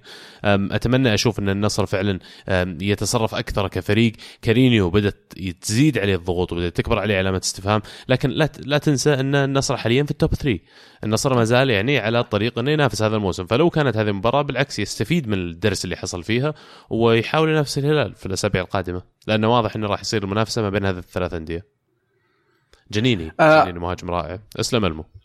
أنا أعرف إني قلت لكم في في في في, في أسابيع سابقة أني أمتنع عن الحديث عن دوري تركي الشيخ لكن آه أبغى أضيف شيء لهذه النقطة فانا أتفق معك يا عزيز تحفظ كرينيو أدى إلى خسارة آه النادي النصر. آه مفروض النصر يلعب لعبة في هذه المباراة خاصة إنه قاعد يلعب في أرضه. والكاسب الأخير أو الفائز الأخير طلع الأهلي واللي قدر يسويه السومة في عشر دقائق آه، اللعب في حسبة النصر. آه، اللوم الأكبر على كارينو لكن أتمنى من جمهور النصر عدم آه، الإثقال على المدرب. المدرب أخطأ.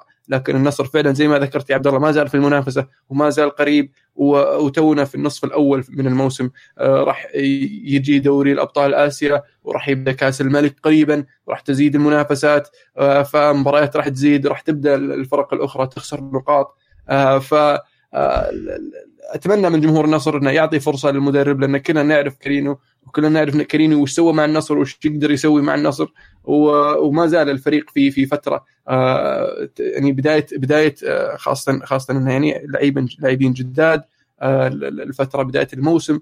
ف لا تقسون على المدرب لا تقسون على الإدارة لا تقسون على اللاعبين. لأن الفريق ما زال عنده القدرة على المنافسة على الدوري. ما زال أصلا موجود في في المنافسة. آه، والمنافسة آه، هذا الموسم راح تستمر وأتوقع إنه راح يصير آه، منافسة بين ثلاث فرق. الهلال والأهلي والاتحاد عفوا الهلال والأهلي والنصر على ما يبدو أن الاتحاد يعني خارج المنافسة وأتمنى أن الاتحاد يطلع من الزومعة اللي هو فيها حاليا ويستمر معنا في الموسم القادم في الدوري السعودي. سجل كلمة جديدة عندك زومعه زومعه هذا بروح أدور إيش معناتها. عموما الهلال يلعب اليوم الثلاث آه، قدام الاتفاق في الرياض. هي المباراة اللي بتكمل له نصابة من ثمان مباريات الجولة هذه. الاتفاق فريق قاعد يأدي كويس الموسم هذا. راح يكون تحدي للهلال. نشوف عاد إيش تطلع النتيجة. آه، نوصل لفقرة بطل وبصل قبل ما نروح لهاشتاج الحلقة. وش رأيك؟ حافظ ترتيب وش عندك؟ شاطر. تبي نبدأ من عندي ونبدأ أبيك تبدأ من عندك. من عندي. أنا عندي بطل الأسبوع منتخب السعودي للناشئين. قلت لي أبدأ من عندك يا أخي ف... ما جاء في بالي إنك بتاخذه. يستاهلون. يستاهلون أكثر من بطل أتوقع يعني عادي. آه ما يحتاج يعني نعيد ونكرر. كلنا فخر صراحة هذا المنتخب. آه البصل بالنسبة لي آه الفار الأسبوع هذا أو الحكام اللي حكام الفار اللي أساءوا استخدامها وكان في لقطات اللي يقهر انه راحوا وشافوها. وعادوها كم مرة ولسه اتخذوا القرار الخاطئ. آه في أي مباريات تحديدا؟ في أكثر مباريات. حاليا اللي أكثر شيء يجي على بالي مباراه مباراة يوفنتوس وكالياري. آه كان في آه، لمسة يد على بن عطية في منطقة الجزاء. آه وقف المباراة الحكم وراح شاف الفار وعادها وقرر إنه ما يحسب بلنتي آه بعدين كان في ضربة جزاء لليوفي في آه، نفس الشيء لمسة يد. راح شاف الفار ورجع وقرر إنه ما يحسب البلنتي الهدف من الفار إنه تقليل الأخطاء هذه. للأسف أشعرت إنه الحكم آه، قاعد يجامل. ما حسبت هذه فالآن لازم ما أحسب هذه. يعني آه، الهدف من الفار والتسللات أيضا في بعض المباريات. فما زال الفار عليه كلام.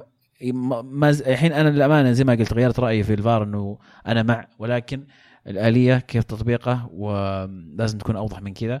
ولازم يستفيدون. إذا شفت اللقطة خلاص اتخذ قرار يعني. خليك جريء. هدف الأسبوع بالنسبة لي هدف رومانيولي على جنوا. اللي آه، بردة فعل سريعة من المدافع آه، بيلعبها على الطاير. ألمو عندك بطل؟ آه، طبعا البطل بالنسبة لي عمر السومة اللي دخل في 10 دقائق ولعب في حسبة النصر وغير مجريات المباراة. بالنسبة للبصل اللي هو كريس سمولينج في في في في مباراة اليونايتد كان مفلم وإفلامه أدى إلى إفلام الدفاع بشكل عام. بالنسبة لهدف الأسبوع هدف المنتخب السعودي الثاني في النهائي ضد كوريا الجنوبية. هدف رائع R1 من فوق الحارس جت يعني R1 اللي كنا L1 لك أن تتخيل. هدف فيفا صدق. يبيها ترجمة ذي يا جماعة R1 كنا L1 اللي يلعبون فيفا بيعرفون. آه، بطل الأسبوع طبعا بغير المنتخب السعودي اللي فعلا يستحق يكون البطل الحقيقي الأسبوع هذا على الإنجاز الرائع آه، المنتخب تحت 19 سنة. آه، أضيف لهم رحيم ستيرلينج اللي قدم واحدة من أجمل المباريات له مع مانشستر سيتي من ناحية أرقام على قولتك عزيز هدفين وأسيستين. السيتي بشكل عام يستاهل إنه يكون كمان بطل هذا الأسبوع فوز كبير 6-1 لما نحكي عن البصل يمكن الخيارات أقل لكن راح أعطيها النصر والاتحاد. أه، النصر اللي ضيع فرصة كبيرة إنه يفوز على الأهلي. بالذات إن المباراة كانت في الرياض والاتحاد اللي ما زال يبحث عن أول انتصار بنبتل نعطيه بصل لين يفوز. هدف الأسبوع راح أختار هدف أه، لاجازي اللي حطها بالآر 2 على قولة ألمو بالار 1 وهو قاعد يلف كذا اول المباراه أنا بس ودي يجي أسبوع ما تختار هدف الارسنال يا عبد الله. يا أخي أهداف رائعة. ما يا أخي لا تبالغ يا أخي لا تصير يا أخي المتعة يا أخي المتعة المتعة, المتعة. استمتع يا أخي أنا أشوفه. نوصل طب الهاشتاج الحلقة؟ نوصل هاشتاج أعطينا من هاشتاج الحلقة عزيز اغرف آه. لنا شوي. طيب ناخذ مشاركة من خالد يقول أتوقع هذا أحد أسباب غياب المهند عن البودكاست.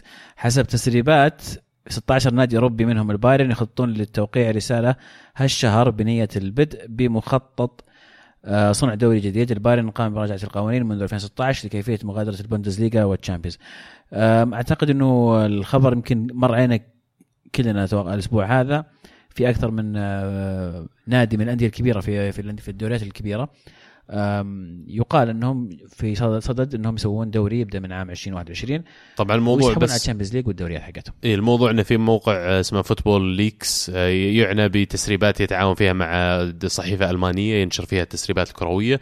فتكلم عن إن 11 نادي أكبر 11 نادي في أوروبا اتفقوا على إنشاء هذا الدوري اللي تكلمت عنه بداية في 2021 وإن إلى الآن قاعدين ينظرون إلى المواضيع اللي هي آه، قانونية وكيف يقدرون يتمونها. ال 11 نادي هم ريال مدريد وبرشلونة من إسبانيا خمس أندية من إنجلترا آه، نادي مانشستر آه، تشيلسي أرسنال وليفربول من إيطاليا يوفي وإي سي ميلان من ألمانيا البايرن ميونخ ومن فرنسا باريس سان جيرمان.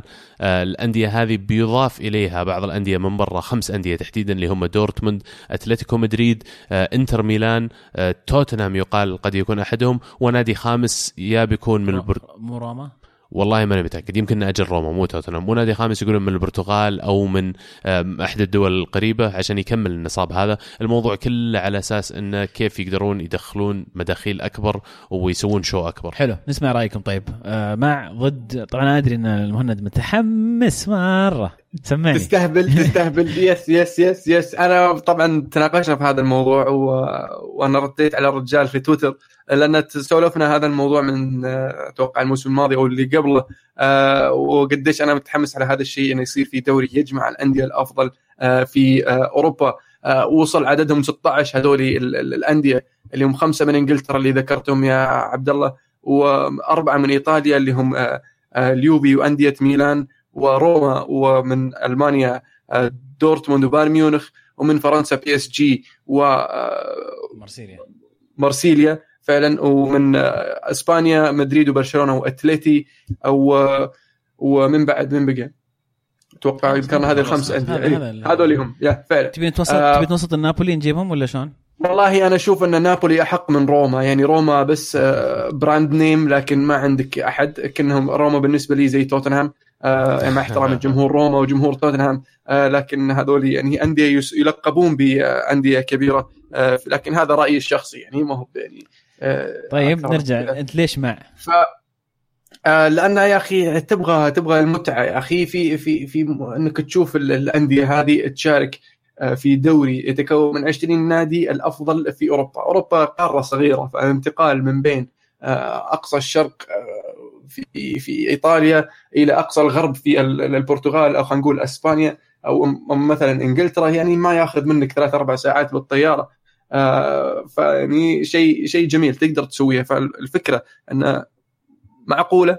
وأشوف انه مفروض انه يعني يزيدون عدد أندية الشامبيونز ليج ويصير اللي يتأهلون آه، يلعبون مع الأندية هذه اللي في الدوري هذا في الادوار الإقصائية. ويصير هو الشامبيونز ليج عبارة عن الكأس بالنسبة لهذا الدوري. آه، فأنا أشوف إنه مقدور عليها. يعني, يعني لو يقعدون معي هم بس يعني هل... لو يقعدون معي هم بس أخطط أيوة. لهم النظام أعلمهم شو ممكن يصير. طب اسمع أنت عندك باوربوينت سوي سوي presentation ظبطنا presentation خلينا نرسلها لإنفانتينو والله يعني ما عندي مشكلة. أو مستعد أحط الأندية اللي أنا مستعد أستدعيهم. آه اللي مستعد عندي انديه غير ال 16 هذول المفروض إني نزيدهم يعني أقسم بالله لو تقول الهلال يا والله يعني الهلال يستاهل لكن مشكلته مو في أوروبا. شوف شوف اسمع بس اصبر عشان ما نبعد عن الموضوع. يعني أنا الفكرة جميلة طيب؟ لكن أنا شخصيا أنا يعني عندي مشكلة مع أي تغيير جديد فيحتاج لي وقت زي الفار. بس عندي مشكلة أكبر إنه معقولة بنسحب على الدوريات؟ يعني هل الفرق هذه ما راح تلعب في الدوريات حقتها خلاص؟ ما تلعب في الشامبيونز ليج؟ يا أخي الشامبيونز ليج يا أخي البطولة لها قيمة لا يا حبيبي يا حبيبي تونا أقول لك يعني الشامبيونز ليج يبي لها إعادة تأهيل بس بحيث إن الشامبيونز ليج يصير هو عبارة عن بطولة الكأس لهذا الدوري. والدوري طيب؟ الدوري هو اللي هو بين هذول خلاص ما في دوري إنجليزي ما يشارك في يونايتد. في دوري إنجليزي بس هذه الأندية ما تشارك في الدوري الإنجليزي. يصير نعطي فرصة لل شلون دوري شلون دوري ايطالي ما يفوز في إيفرتون وتوتنهام يفوزون بالدوري نعطي فرصة جنوا يرجع يفوز بالدوري وغير كذا عرفت؟ أو اليوفي B اليوفي B مثلا. ممكن ممكن. ليش لا؟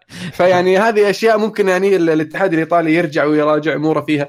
بس لما نتفق مع اليويفا وناخذ موافقه انفنتينو في الفيفا فأتوقع إن الفكرة انه مقدور عليها ولو يقعدون معي بس هم أنا أقنعهم صراحة وأشوف انه ما يحتاج تقعد معهم. تعال اجلس معنا على الطاولة ونتناقش أنا وياك نخلص المواضيع زي المواضيع اللي قبل. أنا ذكرت في التغريدة يا عبد الله لو اتفقنا أنا وياك الموضوع إن شاء الله منتهي. ما ما ما ما تفاوضنا عدل عشان كذا ما خلصنا. آه، طبعا إذا بيصير في أي تغيير لقوانين اللعبة أنا أتوقع تكوين الدوري هذا آه، راح يساعد كثير في كون الأندية هذه تقدر تتخذ قرارات أسهل على طبيعة المباراة ولا تستبعد إن قبل ما يعدي وقت كثير الأسلوب اللي أنت متعود تتفرج فيه كرة القدم يتغير تماما. أتكلم عن مباريات من شوط واحد يمكن من 60 دقيقة ولا 70 دقيقة. أتكلم عن تبديلات مفتوحة. يا أخي خلاص أنا أقول لك يكفي تغيير يكفي تغيير. لو بيصير فبيصير عن طريق الدوري هذا. فعشان كذا هو شيء إيجابي أنا أشعر كرة القدم بالعكس حان وقت لتغيير جذري فيها. اسلم يا عزيز أنا أختلف معك تماما. لا تغير شيء خل خل كاميرات ويلا. آه مشاركة من عبد العزيز يقول إنتر يحقق الفوز السابع على التوالي في الدوري بنتائج كبيرة آخر مباراتين عطيب المضاريب بروزوفيتش يثبت إنه ماسة نضجت تحت الضغط وعلى المياتسا يا برشلوني.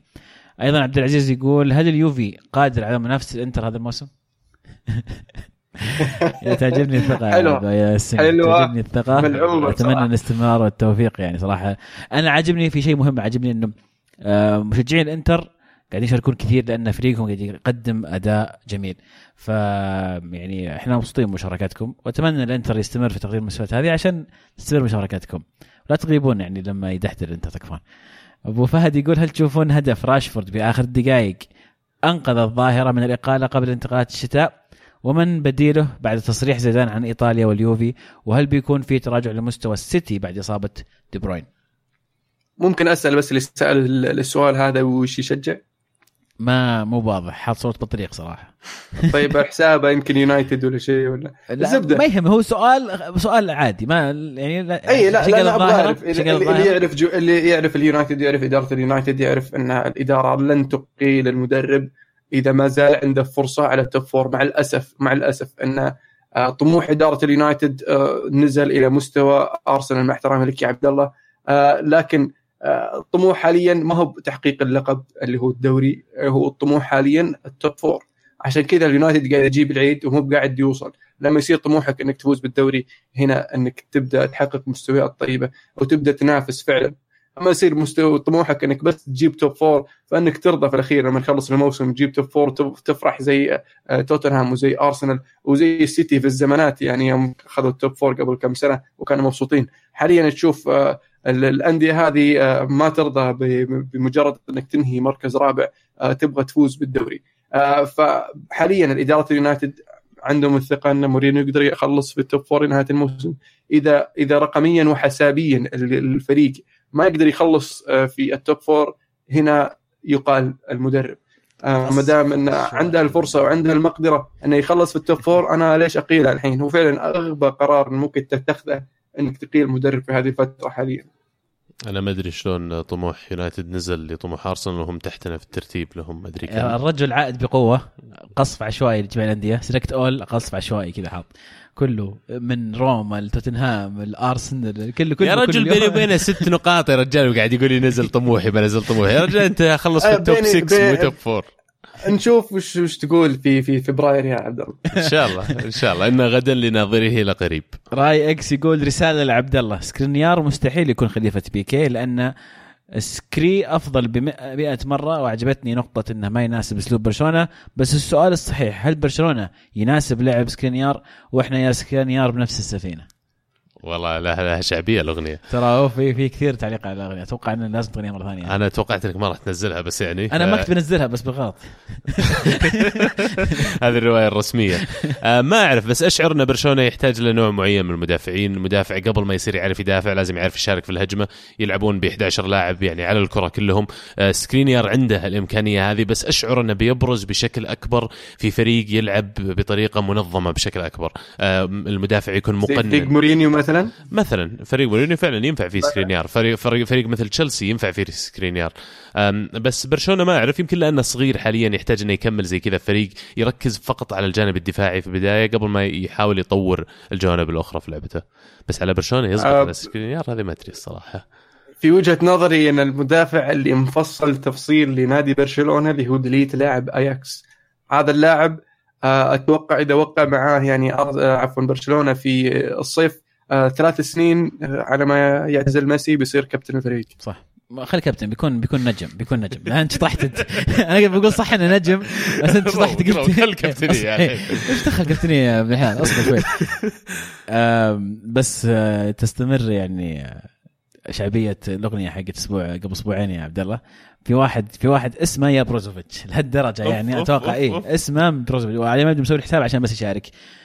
طبعا هذا من الوحوش اللي اللي لما قعدنا نقول شاركوا قاموا يشاركون الوحوش النائمين. الوحوش النائمين اللي كلهم صحوا ويعطيهم ألف عافية. كلام كبير والله. ولازم والله إني انبسط قاعد أشوف حساباتهم إيه كلهم. كلهم كلهم يقولون أنا عشان قلتوا بس شارك أنا شاركت. يعطيكم ألف عافية يا شباب. ومبسوطين كثير مشاركاتكم يقول السلام عليكم يا إخوان. شكرا لكم على المجهود والتغطية الرائعة. تضامنا مع الأخ اللي كسر صمته قبل كم حلقة. حبيت أشارككم. بتكلم عن بنزيما بحكم إني متابع له من أيام ليون وهو لاعبي المفضل بعد رحيل رونالدو. لماذا راموس يشوت البلنتيات مو أفضل تخليها لمهاجمك أساس على أساس يستعيد الثقة وتصير فرصة استمراريته بالتسجيل تكون أكبر. الموضوع الآخر بحكم إني من ال top 50 بال fantasy ليت تعرجون عليها أكثر ولو بنهاية الموسم تضيفون الفايز. يعطينا كم tip للموسم اللي بعده؟ وأخيرا نبي عبد الله يغني يا بروزوفيتش نهاية الحلقة هذه. والله شوف الطلب الأخير والله صعب أنا أطالب الاغنيه مرة ثانية أنا المو. المو أنا أقول أنت تغنيها المرة لا من زمان ما سمعنا صوتك أنا ماني بحافظها يعني ما شاء الله عليك يا عبد الله يعني عندك القدرة على ال- ال- بعدين الحفظ والإلقاء أنا ماني بزيك في. هذه الناحية. طب ليش ألمو مع عاد أغنيته؟ لأن ويست هام ز- قاعد يزبلون. تغنيها ويست هام فازوا علينا. أنا بس ما سجلت معكم. لو سجلت كان غنيتها يعني. آه okay. والله إن شاء الله نبي نشوف لكم أغاني جديدة. يمكن ألمو يغير لكم سوي سلستي بعد قريب. آه إيه، صح. عموما هو السبب اللي خلاني اضطري ترى ال fantasy الشخص هذا اللي حط ال comment حقه. آه موضوع فكره جميلة استضافة ال- الأول. فعلا مرة جميلة عجبتني. وإن شاء الله بنحاول نشتغل عليها في ال- ال- بنهايه الموسم. آه، موضوع بنزيما أتوقع هو نفسه ما كان يبغى يشوت. لأن غالبا هي تسند للمهاجم وعلى قولتك فعلا فيها منطقية كبيرة إنه يشوتها بنزيما الكوره آه، أتصور بنزيما ما كان يبغى يشوتها لأن إذا شاتها وضيعها الضغط عليه أصلا مهول فما يبغى ينحط في الموقف هذا أصلا. بس أنا مع فكرة إنه المهاجم يحتاج إنه يرجع لحساسيه الأهداف. إذا ما يبي يشوت شو تسوي له؟ هذه مشكلة المهاجم هذه مشكلة المهاجم في خلل ما يبي يشوت انه ما يبي يلعب ما يبي يسجل. عنده مشكلة ثقة ف طيب. فعلا أتفق معك. في بعض اللاعبين ترى عندهم مشكلة الثقة هذه إنه يضيع ما يبدأ يخاف. بنزيما يعني خبير ما هو بزر عشان تكون عندنا المشكلة هذه. لأنه أنا ما أدري أنا ما أدري إذا هو. فعلا عنده المشكلة إذا هو فعلا خايف وإذا هو فعلا قرر إنه ما يشوت البلنتيات ما عندي مشكلة. لكن فعلا في لعيبة يبدون يترددون يضيع بلنتي فيصير يخاف إنه يضيع البلنتي اللي عقبه. فيقول فيبدأ يتردد. لما يبدأ يتردد المدرب يشيلها من الفكرة. أنت ما دام إنك متردد تبغى تشوت ولا ما تبغى تشوت فاحتمال كبير إنك تضيعها. فانا ماني ماخذ المخاطرة هذه إني أخليك أنت تجرب وما عندي واحد مستعد إنه ياخذ بلنتي هو حتى عنده الثقة إنه يقدر يشوت البلنتي. جميل. طيب في سؤال مصعب أيضا موضوع كنت أبغى أفتحه ولكن الشباب آه، ما قصروا. مصعب يقول مع تسريب أن اليويفا قد غطى عن خرق باريس والسيتي لقانون اللعب المالي النظيف وبمساعدة من رئيس اتحاد الفيفا الحالي يبدو أن إنفنتينو سيلحق بخلا... بخلا... باللي قبله يعني بلاتر وقد يجر السيتي وباريس معه. بعدين حاط بين قوسين ملاحظة أعتقد أنه البي اس جي سوف يباع بعد كاس العالم 2022 آه، فعلا في موضوع كبير طلع في الليكس هذه أو التسريبات وفي محورها إنفنتينو وتسليكه لباريس على خلفية صرفهم. يقول لك مبلغ قريب من المليار و800 مليون على مدى الفترة الماضية. إذا فعلا صار هالكلام صحيح إن إنفنتينو تغاضى عن هذا الموضوع وحاول إنه يتستر عليه وما أستغرب لأن في الواقع فيفا هذه ترى عصابة دولية يعني. وش مدى مصداقية هذه ال leaks؟ يعني هذا هل نفس المصدر يطلع موضوع 16 فريق و... نفس المصدر ونفس المصدر اللي طلع أخبار من قبل سرب عقود لاعبين كثير وسرب أشياء كثير واللي مستلمينها الصحفيين عليهم الكلام. صحيفه المانيه دير دير شتيجن اسمه دير شتيبن. نسيت والله شو اسمه. اي قريب من اسمه هو. عموما الصحيفة هذه قاعدة تتحرى من مصداقية هذا الكلام وما تطلع إلا هم معتقدين إن المصدر حقهم صادق. وبعدين ما في دخان إلا وفي نار من وراه ف فعلا فضيحة. أنا معك بس مزال نسمع موضوع إنه لأن هذه الناديين يدفعون مبالغ كبيرة. فقد يكون هذا هو الدخان اللي اختلقوا له نار. يعني أنا قاعد آخذ الجهة الثانية من من الموضوع. هل هل يعقل إنه هل أو هل ممكن إنه فعلا هالكلام كله كلام فاضي؟ ولا هل يعقل إن باريس يقدر يصرف 400 مليون على لاعبين في نفس السنة في أولها وآخرها؟ مش مو بسالفة إنه يعقل. أنا قصدي هم لقوا لقوا طريقة لوب هول في القوانين. آه، مكنتهم من إنهم يصرفون هذه المبالغ. يعني أنا اللي فهمته إنه لقوا طريقة يجيبون فيها المردود المادي من جهة تبعهم ولكنها ما ما في خرق للأنظمة. هذا الجانب القانوني فيه ناحيتين، فيه يقول لك نص القانون وفيه روح القانون، فنص القانون هو أنك زي ما تفضلت أنت انه في قانون بالنص أنا ما خرقت النقص النص هذا، آه، سويت شيء يتماشى مع النص، لكن روح القانون تقول لك إن مو المفروض النادي يصرف المبالغ هذه اللي فوق قدرته والمبالغ اللي هو يقدر يوفرها من ناحية مداخيل، فهم خرقوا روح القانون، المفروض أنا بوجهة نظري إن واحد مثل جياني انفنتينو يوجه رئيس اليويفا يكون فيها تحقيق فعلا على إنه كيف يسمح للأندية بصرف مثل هالمبالغ لأن قاعدين يخربون الكورة يا أخي لما تصرفون المبالغ هذه. طيب ننتظر ونشوف آه، مدى مصداقيه الموضوع وكيف راح يتطور في الأيام القادمة. آه تركي يقول السلام عليكم يعطيكم العافية من عام 2007 والمنتخب يعاني من مركز رأس الحربة آخر مهاجمين محترمين ياسر ومالك معقولة المنتخب السعودي يستمر أكثر من عشر سنوات بدون ما يكون عنده مهاجم هداف خصوصا اننا مقبلين على كأس آسيا في يناير إيش الحل؟ سعودة المهاجمين في الدوري؟ ما ودي. إيش رأيك مهند إذا الموضوع في سعودة يعني ما أتوقع راح توقف على المهاجم فقط. آه، بالنسبة لي الموضوع أكبر من المفروض يعني يصير تكلمنا تكلمت بداية الحلقة عن عن فكرة اللي هو العناية بالمواهب القادمة بالفئات السنية. المفروض الاتحاد السعودي يحث الأندية على رعاية الفئات السنية والاهتمام بها اكبر بشكل أكبر عفوا وأعطاء فرصة آه، للاعبين. وفكرة الأجانب الثمانية راح تقلل من هذا الشيء خاصة انه أول شيء يدور عنه النادي المهاجم لأن المهاجم هو اللي يعطيك الثلاث نقاط. ف الموضوع يعني أكبر أكبر مما إحنا نتخيل. الموضوع يبغى له يبغى له تأسيس يبغى له تخطيط. مو هو بمجرد إنه والله عندك مهاجم الحين يلا شغله. فالفكرة حاليا بالنسبة لآسيا القادمة يعني بطولة آسيا القادمة يا إنك تلعب بمهاجم وهمي يا إنك تلعب باللي عندك وتشوف وش حظك يعني. يعني في في أسماء صغيرة قادمة ولكن ما هي جاهزة لكاس اسيا فيعود الدور الآن. يعني شفنا مثلا مباراة المنتخب السعودي الودية ما كان في مهاجم صريح. كان كان في كلها مهاجمين. كان الظاهر هتان يلعب قدام ف فاعتقد راح يكون فعلا زي ما ذكرت يا مهند إنه مهاجم غير صريح. والله يصبرنا يعني. فعلا الأسماء ذكرتها أسماء ثقيلة وكان في مهاجمين كبار في المنتخب السعودي. ومعليش بس نسيت تذكر يعني آه، ناصر الشمراني. صح إن ناصر الشمراني فترته مع المنتخب لم تكن بالفترة الذهبية آه، زي الاسماء اللي ذكرتها قبل آه، لكن من أهم اللاعبين المهاجمين بالذات في المنتخب السعودي والكرة السعودية بشكل عام. The Beautiful Game يقول احترت في Pep الصراحة. تشوف أداء فريقه محليا تلقاه أداء خارق للعادة وكل مره يحطم أرقام قياسية جديدة.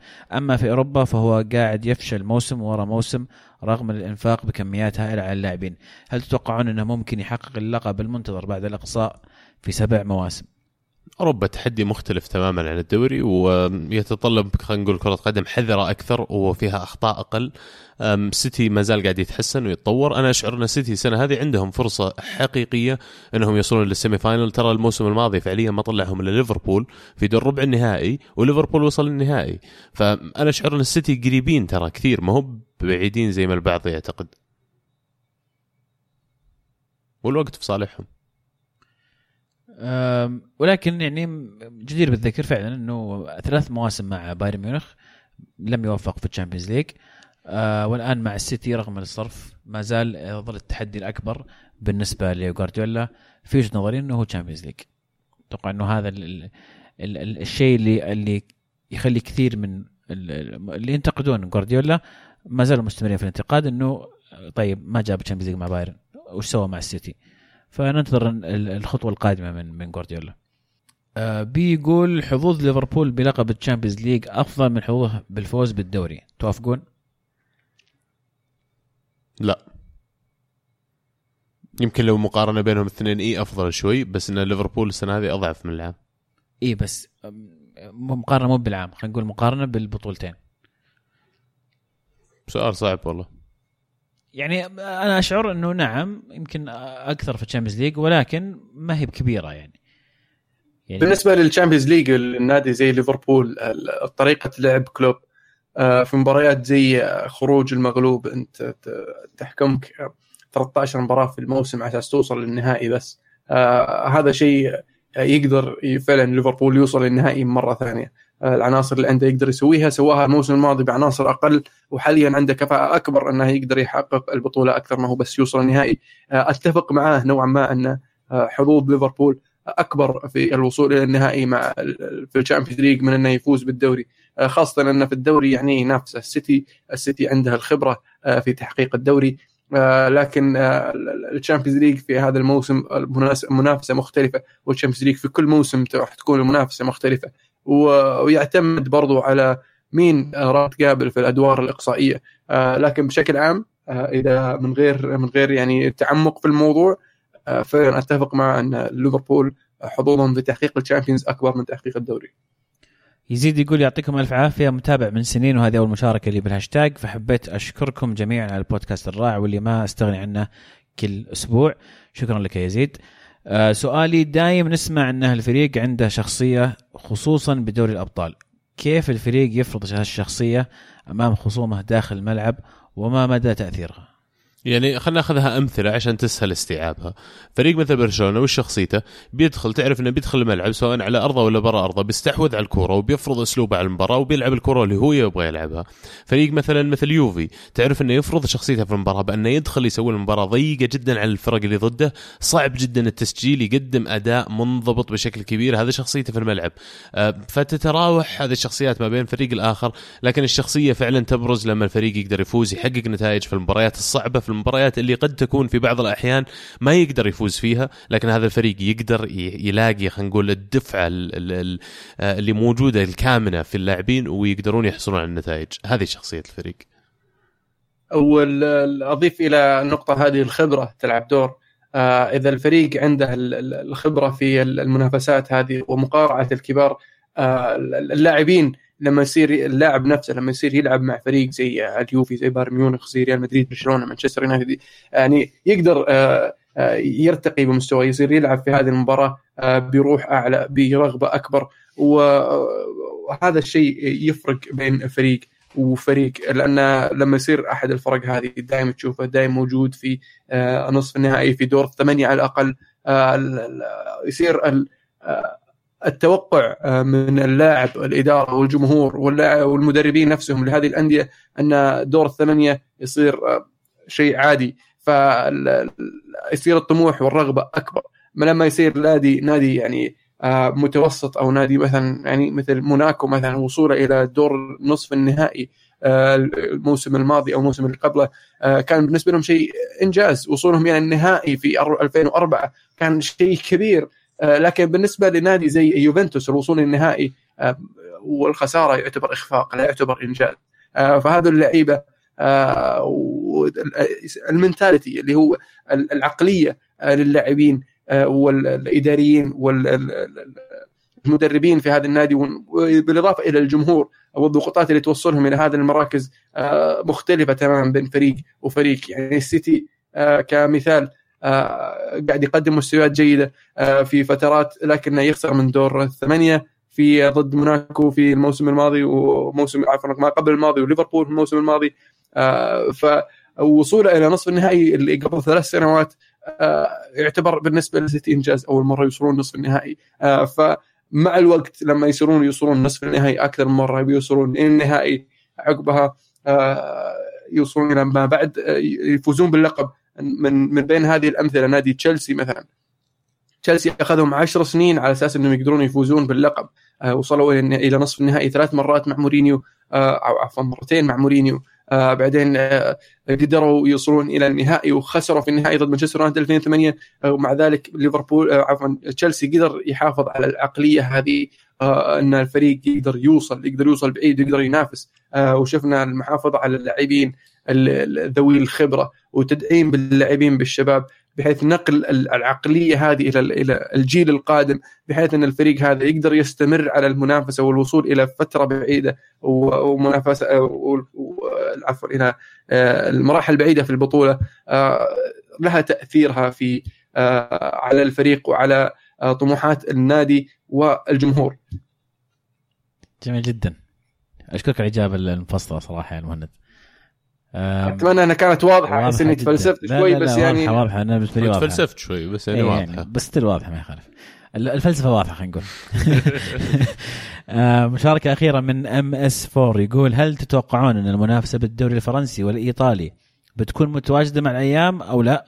والدوري الألماني هل تستمر منافسته أو زي العادة يعطيهم البايرن فرصة ويجي هاينكس ويقشهم مرة واحدة؟ والله يبدو إن هاينكس مو براجع. فدورتموند عندهم فرصة جيدة مرة إنهم يفوزون باللقب السنة هذه. فرقهم مو بكبير عن بايرن. طبعا بايرن أكيد عنده القدرة إنه يرجع. آه بس المفروض إنه عندهم أفضلية الآن يقدرون يكملون لنهاية الموسم عليها. آه الشيء الآخر على الدوري الإيطالي والفرنسي يمكن الدوري الإيطالي الفرنسي أتوقع ما يحتاج نسولف محسومه بالضبط. فالدوري الإيطالي بترك لك إياه يعني وش رأيك؟ والله الإيطالي يعني إحنا لسه في البداية ولكن فرق الآن ست نقاط. والمباريات المهمه المواجهات المباشرة ما زالت موجودة. يعني مثلا اليوفي لسه ما لعب مع الإنتر لعب مع نابولي بس. فما زال يعني المجال مفتوح ولكن يظل اليوفي طبعا آه، منافس آه، أو مرشح أول للقب. بس ما أقدر أقول زي زي ما زي ما PSG في فرنسا. ف بشكل أقل بشكل أقل المنافسة في في إيطاليا. آه، أما ألمانيا أتوقع إنه الموسم هذا راح تكون صعبة. كذا نكون غطينا أغلب اللي في الهاشتاج. طبعا في أسئلة جاوبنا عليها في أثناء الحلقة. يعطيكم العافية جميعا كل من شاركنا. آه وشكر خاص للي أول مرة يشاركونا. لا تخلونها آخر مرة. آه استمروا في المشاركات. آه ارسلوا لنا آرائكم المواضيع الجميلة اللي, اللي نفتحها في هذه الفقرة دائما مثرية ودائما رائعة. آه وشاركونا الأسبوع القادم طبعا على نفس الهاشتاج. الكورة underscore معنا. كذا نكون خلصنا يا عزيز؟ كذا نكون خلصنا يا عبد الله. ألف شكر لكم أعزائي المستمعين على حسن متابعتكم لهذه الحلقة. نتمنى أنها فعلا يعني أشبعت رغباتكم الكروية خلال الأسبوع هذا ووعدنا معاكم إن شاء الله الأسبوع الجاي يوم الثلاث كما عودناكم. نذكركم في جولة Champions League الأسبوع القادم لا تفوتكم كمان. وتابعوا ألعاب dot net لكل ما هو ألعاب. هذه كانت مواضيع حلقتنا اليوم. نراكم على خير إن شاء الله. كانت الكرة معنا والحين الكرة معكم.